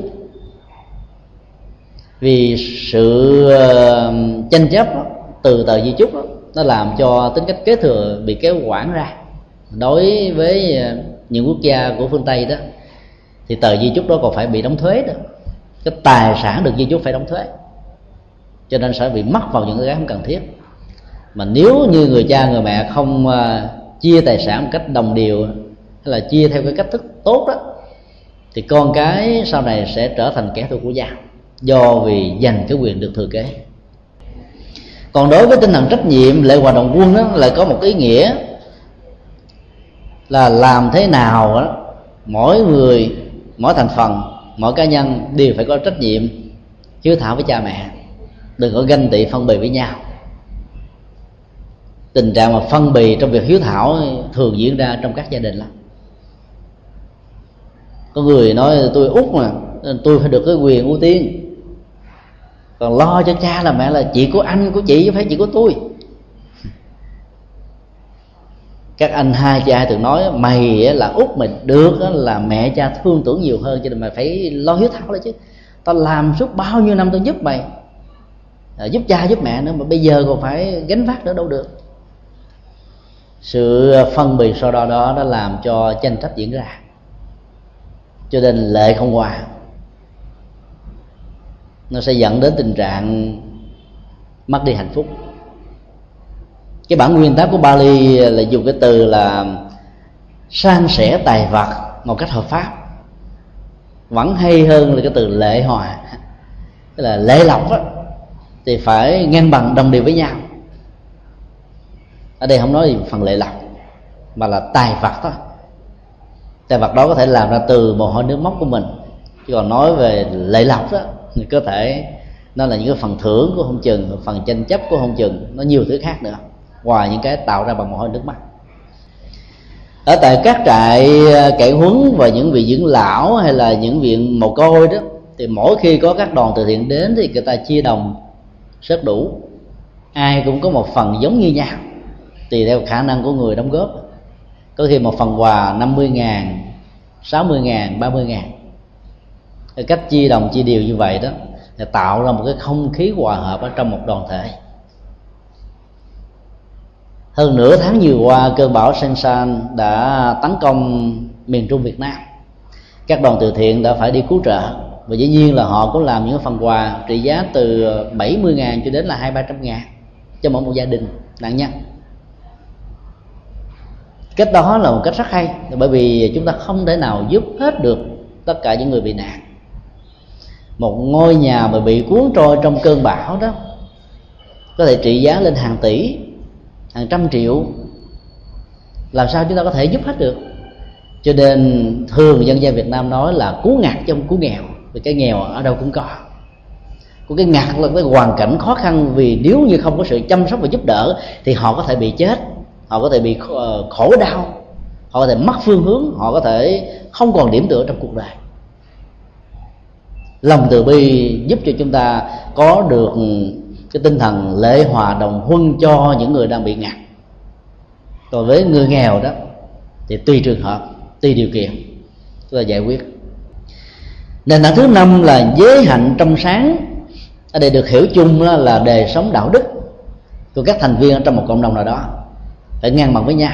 Chứ nếu có một cái người à, chơi gác thôi lắng lướt là cho những người khác dễ dàng nổi cáo, khó chịu, thì sự hòa kính ở trong tập thể đó không còn nữa. Bản dịch chữ hán gọi là giới hòa đồng tu, tức là cùng tu một giới phẩm giống như nhau bản Bali thì chi tiết hơn. Đời sống đạo đức một cách trong sáng bao gồm là không có một cái tỳ vết nào. Ai có những tỳ vết về giới hạnh đó thì phải chấp nhận những khung hình phạt do Đức Phật quy định để đảm bảo được cái quyền an vui hạnh phúc cho một tập thể, một con sâu có thể làm rồng nội cắt. Và thứ hai là đảm bảo được sự tính tâm của đàn nào thí chủ. Trên khung hình phạt ngày xưa rất nghiêm khắc nếu ai thấy không hợp với đời sống tu tập của người xuất gia thì có thể trở về đời sống thế tục, không sao cả. Đức Phật cho phép năm lần, bảy lượt như vậy. Nhưng mà trước khi ra đời thì không nên để cho phạm vào bốn trọng tội. Mất đi tính cách của vị xuất gia vĩnh viễn. Đều có thể trở thành người tu lần thứ hai, thứ ba, cho đến lần thứ bảy. Không có một chút tỳ vết tạo ra một cái khuynh hướng rằng là tất cả những bậc trí những người có tư cách đạo đức sẽ khen tặng. Như đây ngài lại nói rõ hơn là cái giới hành trong sáng còn dẫn đến thái độ là không chấp trước. Chứ nhiều người có giới mà rất là chấp. Họ tu tập rất nghiêm túc, rất đàng hoàng, mà đụng đô phê bình đó, đụng đô chỉ trích đó. Thì cái giới hạnh đó đó, không thể gọi là sông sáng, mà giới hạnh chấp mắt. Chỉ xem trên cuộc đời này chỉ có một mình mình tu, còn bao nhiêu còn lại là không có tu có nhiều người nhiệt tình quá rê vào cái khủng hoảng của bản ngã. Cho nên vẫn không được gọi là người có được giới hòa đồng tu. Kế tiếp như lời nói là có khả năng đưa đến đời sống thiền định tạo ra chất liệu giải thoát. Hai yếu tố này mới quyết định được đâu là giới hạnh đúng đắn và nên theo. Đời sống của đời đạo đức đó, là chấp xúc tác căn bản và cần thiết cho đời sống thiền quán có thể xuất hiện. Người không có đạo đức là làm sao ăn thân yên tâm. Cho nên khi ngồi thiền đó, thì cái dằn vặt của ờ, mặc cảm tội lỗi sẽ khống chế người đó, làm cho người đó khó có thể tập trung được lắm. Nên muốn có được tiền quán phải khởi đi bằng đời sống đạo đức. Đây là điểm khác biệt rất lớn giữa đạo phật và các tôn giáo khác. Và giá trị của đời sống đạo đức này phải dẫn đến sự giải thoát chứ còn tu khổ hạnh ép sát cũng phát xuất từ động cơ muốn cho mình được ăn vui, nhưng mà trên thực tế là đi đọt và bảo hành đối với thân thể của bản thân là điều không đẹp. Đức Phật đưa ra rất rất nhiều tiêu chí và mỗi tiêu chí về rất rõ để giúp cho chúng ta tu tập thành công nền tảng thứ sáu là phải có được trí tuệ bậc thánh Đức Phật nói trong sáu nền tảng đó thì trí tuệ chính là nền tảng mấu chốt. Quan trọng nhất nó là chất liệu nối kết đó, năm yếu tố hòa hợp hòa kính hòa giải còn lại. Nó được sánh ví như là cái nóc nhà. Tất cả các cây ờ, đòn cột chèo mái ngói hay mái lá đều tập hợp về nó. Có mấy nhà ngọn thì ờ, mọi thứ mới có thể được diễn ra. Che mưa che nắng, đảm bảo được sức khỏe vệ sinh đời sống an toàn. Cho nên điều tiên quyết là muốn có được đời sống hòa hợp thật sự đó là phải có trí tuệ. Chứ có lòng từ bi không vẫn chưa đủ. Ba yếu tố đầu là liên hệ từ bi là thân hành từ bi, khẩu hành từ bi, ý hành từ bi. Có nhiều người đó có lòng thương tốt nhưng mà không có trí tuệ cho nên các cái gút mắt nó không tháo gỡ được một cách đến nơi đến chốn. Cho nên tránh mặt này, nó lòi mặt nọ. Tránh vỏ dừa gặp vỏ dưa tức là vấn đề nó cứ di chuyển theo cái thế này sang cái thế khác thôi. Bản chất của trí tuệ đó, được đức phật nêu trong bản kinh là làm thế nào để giải phóng khổ đau và có được cái khuynh hướng hướng thượng cho người hành trì. Giá trị của trí tuệ là giải phóng khổ đau. Cho nên nếu như người nào đó vẫn còn khổ đau, thì cách ứng xử đó vẫn chưa được gọi là có trí tuệ. Do đó, muốn được trí tuệ, thì nỗ lực đầu tiên là phải phóng thích những gì đi ngược lại với hạnh phúc, ra khỏi dòng cảm xúc, ra khỏi hành vi của mình. Việc làm này rất đơn giản, không khó. Chỉ đòi hỏi chúng ta có chất liệu buông xả thôi. Nỗi buồn, nỗi đau, cái gì không hài lòng thì buông đi, càng sớm càng tốt. Ở trong bản dịch chữ hán thường gọi là kiến hòa đồng giải làm cho người ta có khuynh hướng giải thích nó chữ kiến là quan điểm, lập trường, hòa với nhau mặc dù khác nhau. Cái cách lý giải này nó mang chất liệu à, xã hội học và chính trị học nhiều hơn. Trong khi đó, đức phật nói là trí tuệ bậc thánh là nền tảng của hòa hợp, có chiều sâu hơn nhiều. Người có trí tuệ thì không bao giờ mâu thuẫn với ai. Nếu người khác mâu thuẫn với mình, thì mình cũng có nghệ thuật để hóa giải đó không chống thì chạy thôi trong kinh, trung bộ đức phật à, đã lặp đi lặp lại nhiều lần. Như lai không tranh chấp với đề, chỉ có đề tranh chấp với như lai thôi. Tại người có tội giác là không tranh chấp với ai. Nhưng vì cái khả năng tự giác nó lớn quá, cho nên ảnh hưởng nó phủ trùm, người ta thấy bị mất ảnh hưởng, người ta tranh chấp với ngài. Nhưng ngài không bao giờ tranh chấp lại, mà dùng tội giác để biến thù thành bạn, biến những người sơ trở thành thân. Đạo phật chú trọng đến trí tuệ rất nhiều, vì bản chất của đạo phật là trí tuệ. Ờ, khái niệm phật là tuệ giác. Cho nên đạo phật là đạo tuệ giác. Nó rất khác với các tôn giáo khác là đặt trên nền tảng cái niềm tin. Ở đây đạo phật dạy lấy trí tuệ làm à, cái ngọn nước sôi đường thì mọi ách tắc đều có thể được vượt qua. Sau đó đức phật đã phân tích là người có được à, trí tuệ bậc thánh tức là yếu tố thứ sáu như là nền tảng của hòa hợp đó thì người đó sẽ đạt được bảy lợi ích lễ thứ nhất là dứt được tất cả mọi trói buộc, thường được gọi ở trong à, kinh tạng Bali là năm triền cái, tức là năm sự trói buộc và sai khiến con người.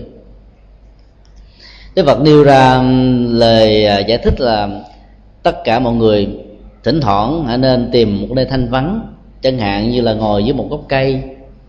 Nói chung là cái không gian nào có được cái chất liệu của sự yên tĩnh để thực tập thiền quán sự thực tập thiền quán có thể bắt nguồn bằng à, cái hơi thở ra vào nhẹ nhàng thư thái thảnh thơi và buông hết tất cả mọi sự buồn rầu bực dọc qua hơi thở. Sau đó hành giả có thể khởi lên một uh, câu hỏi cho bản thân mình là tôi có còn bất kỳ một trói buộc nào chưa dứt được hay không? Chẳng hạn sự trói buộc của tham dục trói buộc của sân hận trói buộc của si mê trói buộc của một thái độ không dứt khoát, hôn trầm. Trói buộc một thái độ gật gà, gật cực như là đang ngủ sai thức mà như đang ngủ. Tâm không phấn chấn, không có nhạy cảm, không có nhanh nhẹn cái bằng thần giả dưỡi thiếu dứt khoát. Gọi là có bị trói buộc bằng thái độ của sự lăng xăng, trạo cử. Tức là người đó, như vậy là sốt sắng, ghê gớm lắm, nhưng mà làm chút xíu là bỏ hoặc là đi đánh đồng đưa, ngồi thì chéo căn ngỗng, thôi là nhúng chân, nhúng tay. Vừa đi vừa nói nguyên nguyên vậy đó. Thái độ đó là thái độ của trạo cử tức là lăng xăng. Thiếu đi sự điềm tĩnh. Hoặc là có bị sự um, chối buộc của hối hận về một việc làm tốt đã diễn ra hay không? Có nhiều người hối hận, không phải về việc xấu mà về việc tốt, khi người ta phê bình chỉ trích mình tôi thề, từ đây về sau tôi gặp bà tôi không bao giờ tôi giúp nữa tôi sợ quá. Thì cái nuối tiếc đó là một việc xấu. Việc làm tốt đối với người đó đã xong rồi, thì để cho cái nhân tốt này trở thành quả tốt. Đừng thề thốt, mà hãy thay thế đó bằng à, hành động trí tuệ hơn. Cái gì đáng giúp thì giúp, còn cái gì giúp mà mang lại khổ đau cho mình thì không nên. Hoặc là còn có một à, sự trói buộc của lòng nghi hoặc nào đó hay không tức là mình nghi không biết rằng à, người đó là tốt hay xấu. Việc làm này có lợi hay không tương lai như thế nào. Tất cả những thái độ đó, đó làm cho con người phải bị à, khựng lại ở trong một vấn đề nào đó và đã giết chết cái năng lực sáng tạo ở hiện tại.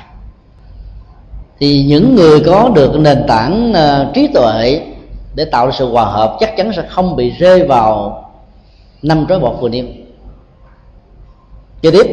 Đức phật xác quyết rằng là hai trói buộc, thế sự hiện đời và thế sự đời sau cũng không bao giờ bám đến tâm của người đó được. Thế sự là một từ chỉ chung cho những gì mang lại cho con người sự bất hạnh và không hạnh phúc, hoặc là tạo sự nhiễm đắm ở hiện đời này hay là đời sau thì người có tội giác sẽ thoát ra đời một cách rất là dễ dàng. Lễ thứ hai là có được trạng thái à, tịnh chỉ. Đây là thuật ngữ chuyên môn. Tịnh là sâu lắng, nhẹ nhàng, thư thái mà nó không có bị những cái xúc cảm lên và xuống khống chế người đó. Chỉ là một trạng thái dừng lặng, một cách vô điều kiện.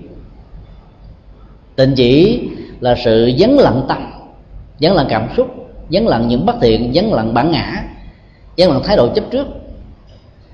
Trong suốt quá trình người đó thực tập cũng như là lúc ở những nơi không thuận lợi chúng ta dễ dàng có được thái độ tịnh chỉ khi có mặt ở chùa. Là bởi vì cái không gian tâm linh đó tác động tích cực đến mình cho nên mình dễ dàng tu. Nhưng khơi trở về lại sinh hoạt gia đình đó, thì sự à, dao động có thể có mặt thì như vậy là sự đạt được an vui đó chưa phải là tịnh chỉ.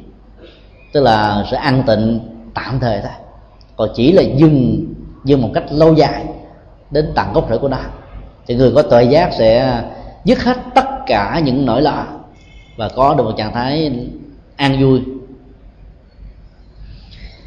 Giá trị thứ tư đó thì um, cái tri kiến làm cho con người có được nền tảng hóa giải tất cả mọi hận thù và gút mắt với người khác chỉ có thể có ở trong đạo phật, không có ở trong bất cứ một tôn giáo nào.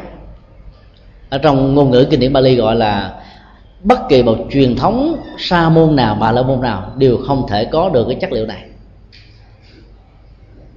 Vì các tôn giáo khác không dạy người ta cái hạnh xả bỏ, tha thứ, từ bi và trí tuệ.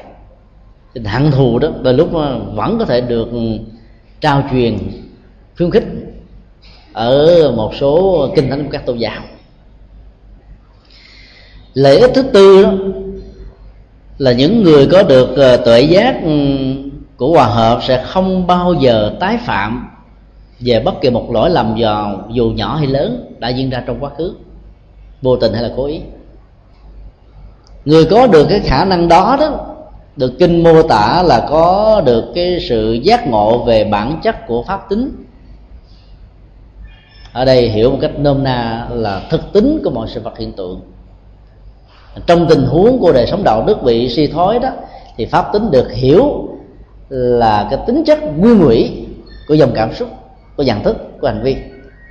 Người hiểu được điều đó sẽ làm cho những tội đã tạo trong quá khứ được xúc tội, tức là sẽ được chuyển hóa đi. Ta không rơi vào mặc cảm tội lỗi, mà ngược lại đó còn làm cho tội lỗi đó ngày càng tan biến. Như dân gian thường nói là hồi đầu thị ngạn đó. Quay đầu nỗ lực trở về thì bờ bến đang vẫy gọi và chào đón chúng ta. Ai cũng có thể làm được việc này, chỉ cần có sự tha thiết thôi. Đức Phật đưa ra một ảnh dụ cũng giống như một đứa bé thơ ngây do bất cẩn chạm tay hoặc chân vào trong một cái cục than đỏ hừng phỏng liệt từ đó về sau, khi gặp cái cục than đó, không bao giờ dám đụng chạm đến nữa. Cái nỗi sợ hãi về lỗi lầm đã làm cho người đó trở nên có trí tuệ. Nên sợ hãi tội lỗi đó là một con đường đường tốt mà mặc cảm về tội lỗi sẽ làm cho người đó bị chìm đắm ở trong khổ đau, vì họ sẽ hành hạ chính bản thân. Còn sợ hãi tội lỗi là một ý thức tự giác, thấy rằng đây là việc không nên làm cho nên họ phải từ bỏ một cách có nghệ thuật. Lễ thứ năm là có được cái lòng nhiệt huyết giúp đỡ người khác, nhất là những người thân, những người đồng tu. Dù việc lớn hay việc nhỏ, không bao giờ chối từ, tha thiết làm với ờ, thái độ là mong mình đạt được ba năng lực tối thượng, đó là đạo đức, thiền định và trí tuệ. Nó khác với cái cách làm phật sự của rất nhiều người trong chúng ta ngày nay chúng ta làm là mong có phước báo thôi. Làm mọi thứ để cầu cho mình có phước báo. Còn trong bản kinh này, ngài dạy đó là đừng hướng tới phước báo, vì hướng như vậy tâm sẽ trở nên nhỏ nhoi. Nó như là một sự giao hoán vậy đó. Phải hướng đến à, giá trị của đời sống đạo đức thiền định và tâm linh. Thì tự động quả phước báo nó sẽ có thôi. Để tâm trở nên cao thượng đó, thì nhân quả sẽ lớn hơn nhiều còn đặt tâm ở trong cái vòng lẳng quẩn của ờ, được và mất trong lúc làm việc phước đó chúng ta sẽ trở thành là người có tính toán. Cho nên người phật tử là không có tính toán. Nhưng quả phước báo nó sẽ lớn nó đến một cách là đẹp hơn. Sự nhiệt tình giúp đỡ này được đức phật ờ, sử dụng một ảnh dụ giống như con bò mẹ dầu đang ăn cỏ hay là cày đồng cày ruộng đó, nó vẫn nôm nôm nhìn và chăm sóc các con bò nghe. Tức là cái người à, có được à, tinh thần tuệ giác, hòa hợp đó, bên cạnh những việc làm lợi ích hay là làm công việc cho bản thân mình thì không bao giờ quên đi công việc làm lợi cho người khác. Cuối cùng, giá trị thứ sáu đó là có được cái cái khả năng và nỗi đam mê lắng nghe chánh pháp. Bất kỳ ở đâu, có giảng kinh thuyết pháp, đều muốn đi đến nghe nếu có thời gian và sắp xếp được vị ờ, cao tăng nổi tiếng của trung hoa có tên là tuyên luật sư. Đã 30 lần học một bộ luật với cái năng lực về đời sống đạo đức cao vĩ như ngài, mà ngài còn đi phải học luật ở các bậc cao tăng đến 30 lần mà không chán đó là cái năng lực ờ, thích nghe pháp màu nghe một cách không chán nghe hoài. Mặc dù có những cái mình đã nghe rồi, biết rồi, vẫn nghe lại. Tại vì mỗi lần nghe giao thêm những hạt giống về kiến thức gieo thêm lý tưởng và gieo thêm niềm tin. Giống như hâm nóng lại một cái gì đã bị bỏ quên. Cuối cùng là người đó sẽ đạt được các giá trị là hành trì do sự hiểu biết về nghĩa lý của chánh pháp, được gọi trong kinh tạng Bali là nghĩa tính thọ và pháp tính thọ. Tức là mình hiểu được tất cả các nguyên tắc về nhân quả, giá trị của chánh pháp, giá trị của ứng dụng, giá trị của lệ lạc để làm cho mình à, dấn thân một con đường quá giải các à, gút mắt tạo ra nó khổ niềm đau là một nhu cầu. Và bên cạnh đó đó thì hành giả còn đạt được sự hăng hoa một cách tương ứng với những gì mà mình đã thể hiện. Sau khi nêu ra bảy lễ thì đức phật đã kết luận rằng là hành giả hành trì theo trí tuệ như là điều thứ sáu của à, sáu nền tảng hòa kính đó, thì sẽ đạt được cái năng lực chứng đắc được quả thánh thứ nhất. Chúng ta xin nhớ cái vấn đề chỗ này khi có được ờ, bảy lợi ích này thì người đó đồng nghĩa với chứng được quả thánh thứ nhất. Tức là năng lực, lực chuyển hóa khổ đau nhập vào dòng thánh để trở thành một bậc không còn thói chuyển. Trong khi cái điều thứ sáu đó cái cái cái điều uh, thứ năm chứ là nhiệt tình giúp đỡ tha nhân đó nó thuộc yếu tố của uh, dấn thân tinh thần của bồ tát đạo như vậy, nói một cách khác là các ừ, hành giả chứng được sơ quả theo truyền thống nam tông đã có tinh thần dấn thân bồ tát đạo rồi. Chứ phải chờ đến khi thực hành con đường bồ tát đâu. Cho nên trong cái đề thi giáo lý ờ, cấp thành phố vừa rồi đó, thì ờ, chúng tôi có đề nghị thường tọa chánh chủ khảo cái đáp án về con đường dấn thân bồ tát đạo, trong đó gồm có là thiền thánh bồ tát thì câu đề nghị đáp án của chúng tôi là thánh và đã có tinh thần dấn thân bồ tát đạo rồi. Còn các bậc hiền thì không có trong khái niệm của phật giáo. Hiền là khái niệm của trung hoa. Có những cái uh, quan niệm riêng.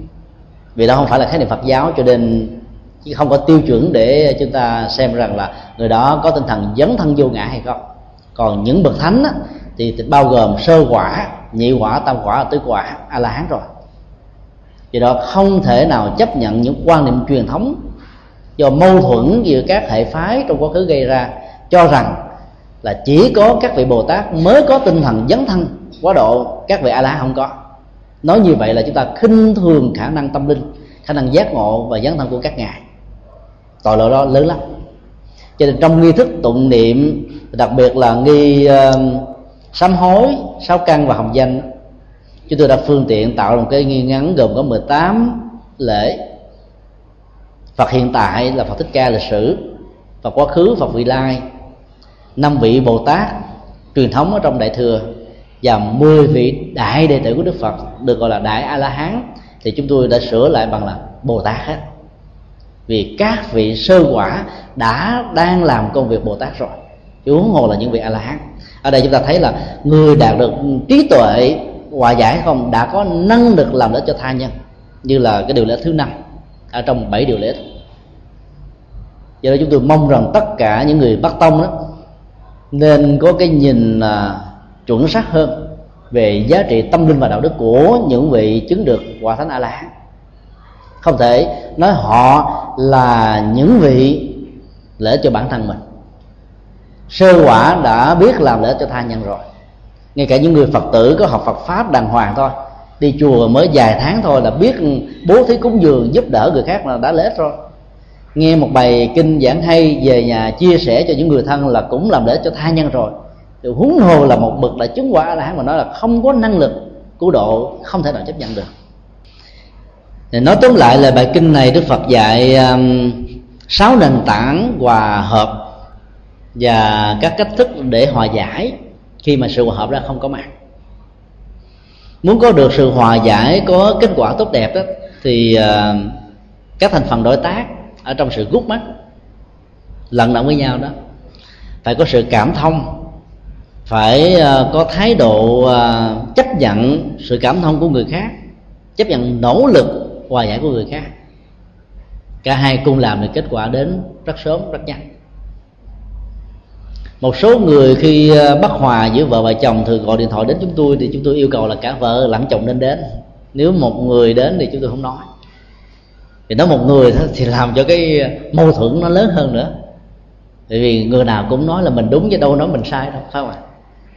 Cho nên cố gắng làm sao mời người đang có mắt với mình cùng đến để hai bên cùng chia sẻ và có người lắng nghe để góp ý cho cả hai cùng được lợi lạc trừ khi nào có những người có cái bệnh à, tâm lý phức cảm đó, không bao giờ muốn cái chuyện của mình cho một người thứ ờ, thứ ba biết, thì lúc đó đó thì mình mới làm việc riêng. Và tốt nhất là nên hai bên có mặt. Câu hỏi thứ nhất, tuần nào cũng nghe thầy giảng, con rất thích, nhưng mà sau lâu lâu thầy hay nghỉ khoảng một hai tháng, làm cho chúng con có cảm giác là thầy không vui, cho nên là không giảng. Do vì nghĩ như vậy cho nên chúng con cũng không thèm nghe giảng nữa.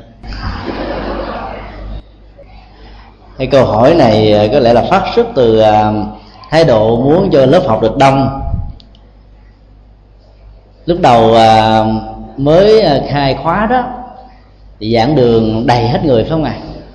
cái phần sau, đến cửa là cũng đầy ắp luôn cả ghế rồi luôn cả hai bên lan can, trái và phải cũng có người ngồi.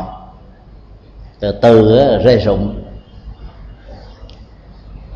Chúng tôi cứ ờ, tự an ủi mình rằng là đi ờ, học Phật pháp nhất là học kinh Trung Bộ, có nhiều bài kinh rất hay vì ờ, có rất nhiều bài kinh dành cho người xuất gia, chẳng hạn như bài hôm nay.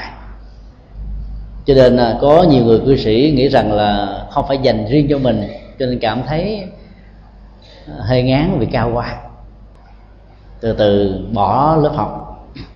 Hoặc là có người à, đến với à, những dẫn đường đó thì à, mong làm sao cho cái không khí nó được thoải mái, có những nụ cười, có những cách làm vui để về cảm thấy hân hoan hơn. Mà tới đây nghe thấy ổng giảng gì đâu, nó buồn ngủ quá, cho nên không muốn nghe nữa. Cũng có. Nào giờ mình cứ nghĩ vậy thôi. Câu hỏi là đặt ra là tại vì có vài tháng đó đầu nghĩ đầu liên tục đến bảy tám tuần, không biết vì lý do gì. Thực ra là mỗi lần trước khi chúng tôi đi đâu thì chúng tôi cũng đều cho biết lý do là đi nước ngoài. Có khi là lý do đi chữa bệnh, có khi là đi giảng thì chúng tôi có điều nói, hoặc là lý do ờ, phụ công việc phật sự ở trong ờ, ờ, một tổ chức phật giáo nào đó. Thì đây là chuyện bất đăng dừng dù có muốn, cũng phải làm, dù không muốn cũng phải làm tại vì à, mỗi lần đi chia sẻ pháp thoại ở nước ngoài, các phật tử à, họ cũng có cái niềm à, thao thức, mong đến lần thứ hai. Đến lúc mà chúng tôi hứa mà đến hai ba năm mới thực hiện được. Chẳng hạn như lần đầu tiên có mặt ở úc á, vào năm 2003 người ta muốn mỗi năm mình qua trở lại. Chúng tôi có hứa nhưng mà đến năm 2006 mới xuất hiện. Ở Hoa Kỳ cũng vậy. Lẽ ra là năm nay đi Hoa Kỳ mà nếu đi nữa thì mất thêm hai tháng nữa thì Phật tử chẳng những bị thưa mà trốn hết. Tại vì tới đây mà thấy không có ai hết trơn. đường xá xa xôi mà tới đây không có ờ, lớp học thì sẽ rất buồn nghĩ rằng là ông thầy ông không tôn trọng mình. Ông nghĩ mà không thèm báo mình. Có một sơ suất nhỏ chúng tôi xin cáo lỗi. Là trước khi đi đó thì chúng tôi có yêu cầu báo giác ngộ là không nên để cái tên chúng tôi trên uh, lịch giảng hàng tuần cho đến lúc nào chúng tôi về. Nhưng mà người phụ trách đó được quên đi. Cho nên họ cứ để tên thích nhật từ vào lúc 4 giờ rưỡi chiều giảng pháp tại chùa xá lợi thì tết liên tục như vậy không có cho nên họ nói thôi bây giờ ông bỏ tôi hai tháng tôi bỏ ông luôn. Thì cũng là lỗi của chúng tôi à, xin có lỗi. Câu hỏi thứ hai thưa thầy tôi xin hỏi thầy tôi và chồng tôi đang ở với nhau rất hạnh phúc và yêu thương nhau. Nhưng có một chuyện là chồng tôi hay nhằn. Mỗi khi nhằn tôi cảm thấy là mỏi mệt lắm. Là thưa thầy là phải làm thế nào để cho cái không khí nhằn đó không còn nữa? Câu hỏi đã đưa ra ba dữ liệu để chúng ta có thể chia sẻ. Dữ liệu thứ nhất á, là hai vợ chồng đang sống với nhau rất hạnh phúc dữ liệu thứ hai nó là kết quả tất yếu. Là nguyên nhân tất yếu vì hai vợ chồng rất thương yêu nhau. Nhưng cái gút ở chỗ này đó là người chồng có tánh hay nhằn. Cho nên là hạnh phúc đó bị mất đi bằng cách này hay bằng cách khác. Tâm lý học nhà phật xác quyết sắc rõ là lời cằn nhằn đó, hay là lời chi chiết đó, là sự bạo hành về ngôn ngữ. Ở đây là không có khẩu hành tự vi nhiệt quyết có, tình thương có, chăm sóc có, mà không hiểu được cái tâm trạng, cái cảm xúc của người mà mình thương. Hoặc là vì quá lý tưởng, người đó phải như thế này, không được như thế kia. Cho nên mỗi khi cái sự như, không như thế kia, không như thế này xuất hiện đó, làm cho cái nỗi niềm thương yêu đó trở thành trở thành sự chi chiết. Và cuối cùng đó, tình thương yêu đã trở thành một bế tắc. Đó là đi đòn cảm xúc của nhau mới là nói là cằn nhằn. Cho nên bạo hành về ờ, ngôn ngữ đã làm cho nỗi niềm hạnh phúc tan biến mất. Cái thức tháo gỡ để có được một đời sống hạnh phúc như là kết quả của sự yêu thương nhau trong tình cảm của vợ chồng đó, là làm thế nào người chồng hiểu được cái tâm lý của người vợ và ngược lại. Dĩ nhiên ở đây người vợ chỉ nói về phương diện của bà thôi và hai người thương nhau. Ông chồng có lỗi là ông chồng nhằn, nhưng mà không nói nhằn vì lý do gì? Ví dụ như đi chợ có nửa tiếng mà bảo đi đến 3 tiếng một mới về ghé làng sớm đến hai tiếng nữa thì sao? Thì cái nhằn đó cũng có lý do. Ở đây là lý do của cái nhằn không được đưa ra. Thì mình biết là cái người đặt câu hỏi này cũng rất là khôn và cũng rất là thông cảm vì đâu ai muốn nói về bản thân mình phải không ạ? Ở đây chúng ta cứ tạm chấp nhận đây là một người phụ nữ hoàn hảo thôi. Chỉ nói về cái lỗi của người nam thôi. Thì dĩ nhiên là người nam cần phải hiểu tâm lý của người vợ. Nếu người vợ đó là người uh, từ từ chậm chạp nhưng mà mỗi một bước đi mỗi một cách thức làm việc gì đó là chắc chắn cái đó. Thì sự nóng tánh của người chồng cần phải được hãm phanh lại. Đừng buộc bà ta phải nhanh giống như mình chạy tốc độ như một con thỏ vì bà ta chỉ có tốc độ của một con rùa. Để có được cái hòa đó thì phải có cái lòng từ bi và ý niệm. Thấy sự khác nhau về nghiệp về khác nhau về cảm xúc, về cách sống, nên làm cho chúng ta phải chấp nhận người kia mà không nên đặt vấn đề và thần tượng quá người đó. Không thần tượng quá không nghĩa là để xa bỏ người đó, không thần quá để cảm thông người đó một cách dễ dàng. Rằng là ai cũng có những giới hạn, ta đây cũng có giới hạn, thì người vợ thương yêu của mình cũng có những giới hạn hoặc là cái sự chậm của bà về phương diện trang điểm có thể làm cho mình chán đi. Mỗi khi đi đâu mà kêu bà, thì bà có thể chăm sóc ờ, nhan sắc là đến nửa tiếng đồng hồ. Cho cái đó, ông mặc quần, bỏ áo trong thùng rồi mà cứ đứng hoài, không yên. Mồ hôi một cây cứ nhài nhựa ra. Thì dễ dàng làm cho cho ông bị cao có, dẫn đến cái nhặt.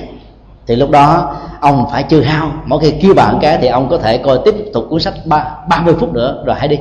Thì lúc đó đâu có gì để buồn nữa Thế đừng phải yêu cầu người kia phải giống như mình mà thấy rằng là người kia có giới hạn gì để mình cảm thông. Nhưng mà người vợ còn lại cũng đừng nên ỷ vào cái sự cảm thông đó để tiếp tục kéo dài cái sự lề mề của mình. Nếu nó là nguyên nhân của sự nhằn nếu sự nhằn đó nó phát xuất từ sự khó tính của người đàn ông thì người đàn ông phải thay đổi thôi. Tại vì tình huống của sự nhằn sẽ tạo ra một không khí không có oxy để thở. Đi làm về mệt, thấy chồng thay vì à, những lời nói chia sẻ với nhau thì không thấy mà toàn là nhằn. Tại sao? Không như thế này tại sao phải như thế kia? Lẽ ra phải thế đó, làm cho người kia tá hỏa tâm tình thất thần không còn muốn nghe nữa dầu biết rằng là cái lời lời đó là đúng cho nên không có giá trị của sự trị liệu. Ngoài ra nó còn có hàng trăm lý do khác nữa. Thì mỗi người hãy tự suy nghĩ rằng là mình có bị rơi vào tình trạng nhằn người khác mặc dù mình biết là mình rất là quan tâm và thương người khác hay không và dĩ nhiên, người vợ đặt câu hỏi này cũng phải tự vấn lại bản thân mình rằng là không biết mình có làm cái gì để tạo ra hàng loạt cái chuỗi của sự nhàn đây hay không? Chắc chắn không có. Và chắc chắn là có. Thì câu trả lời đó buộc mình phải thay đổi để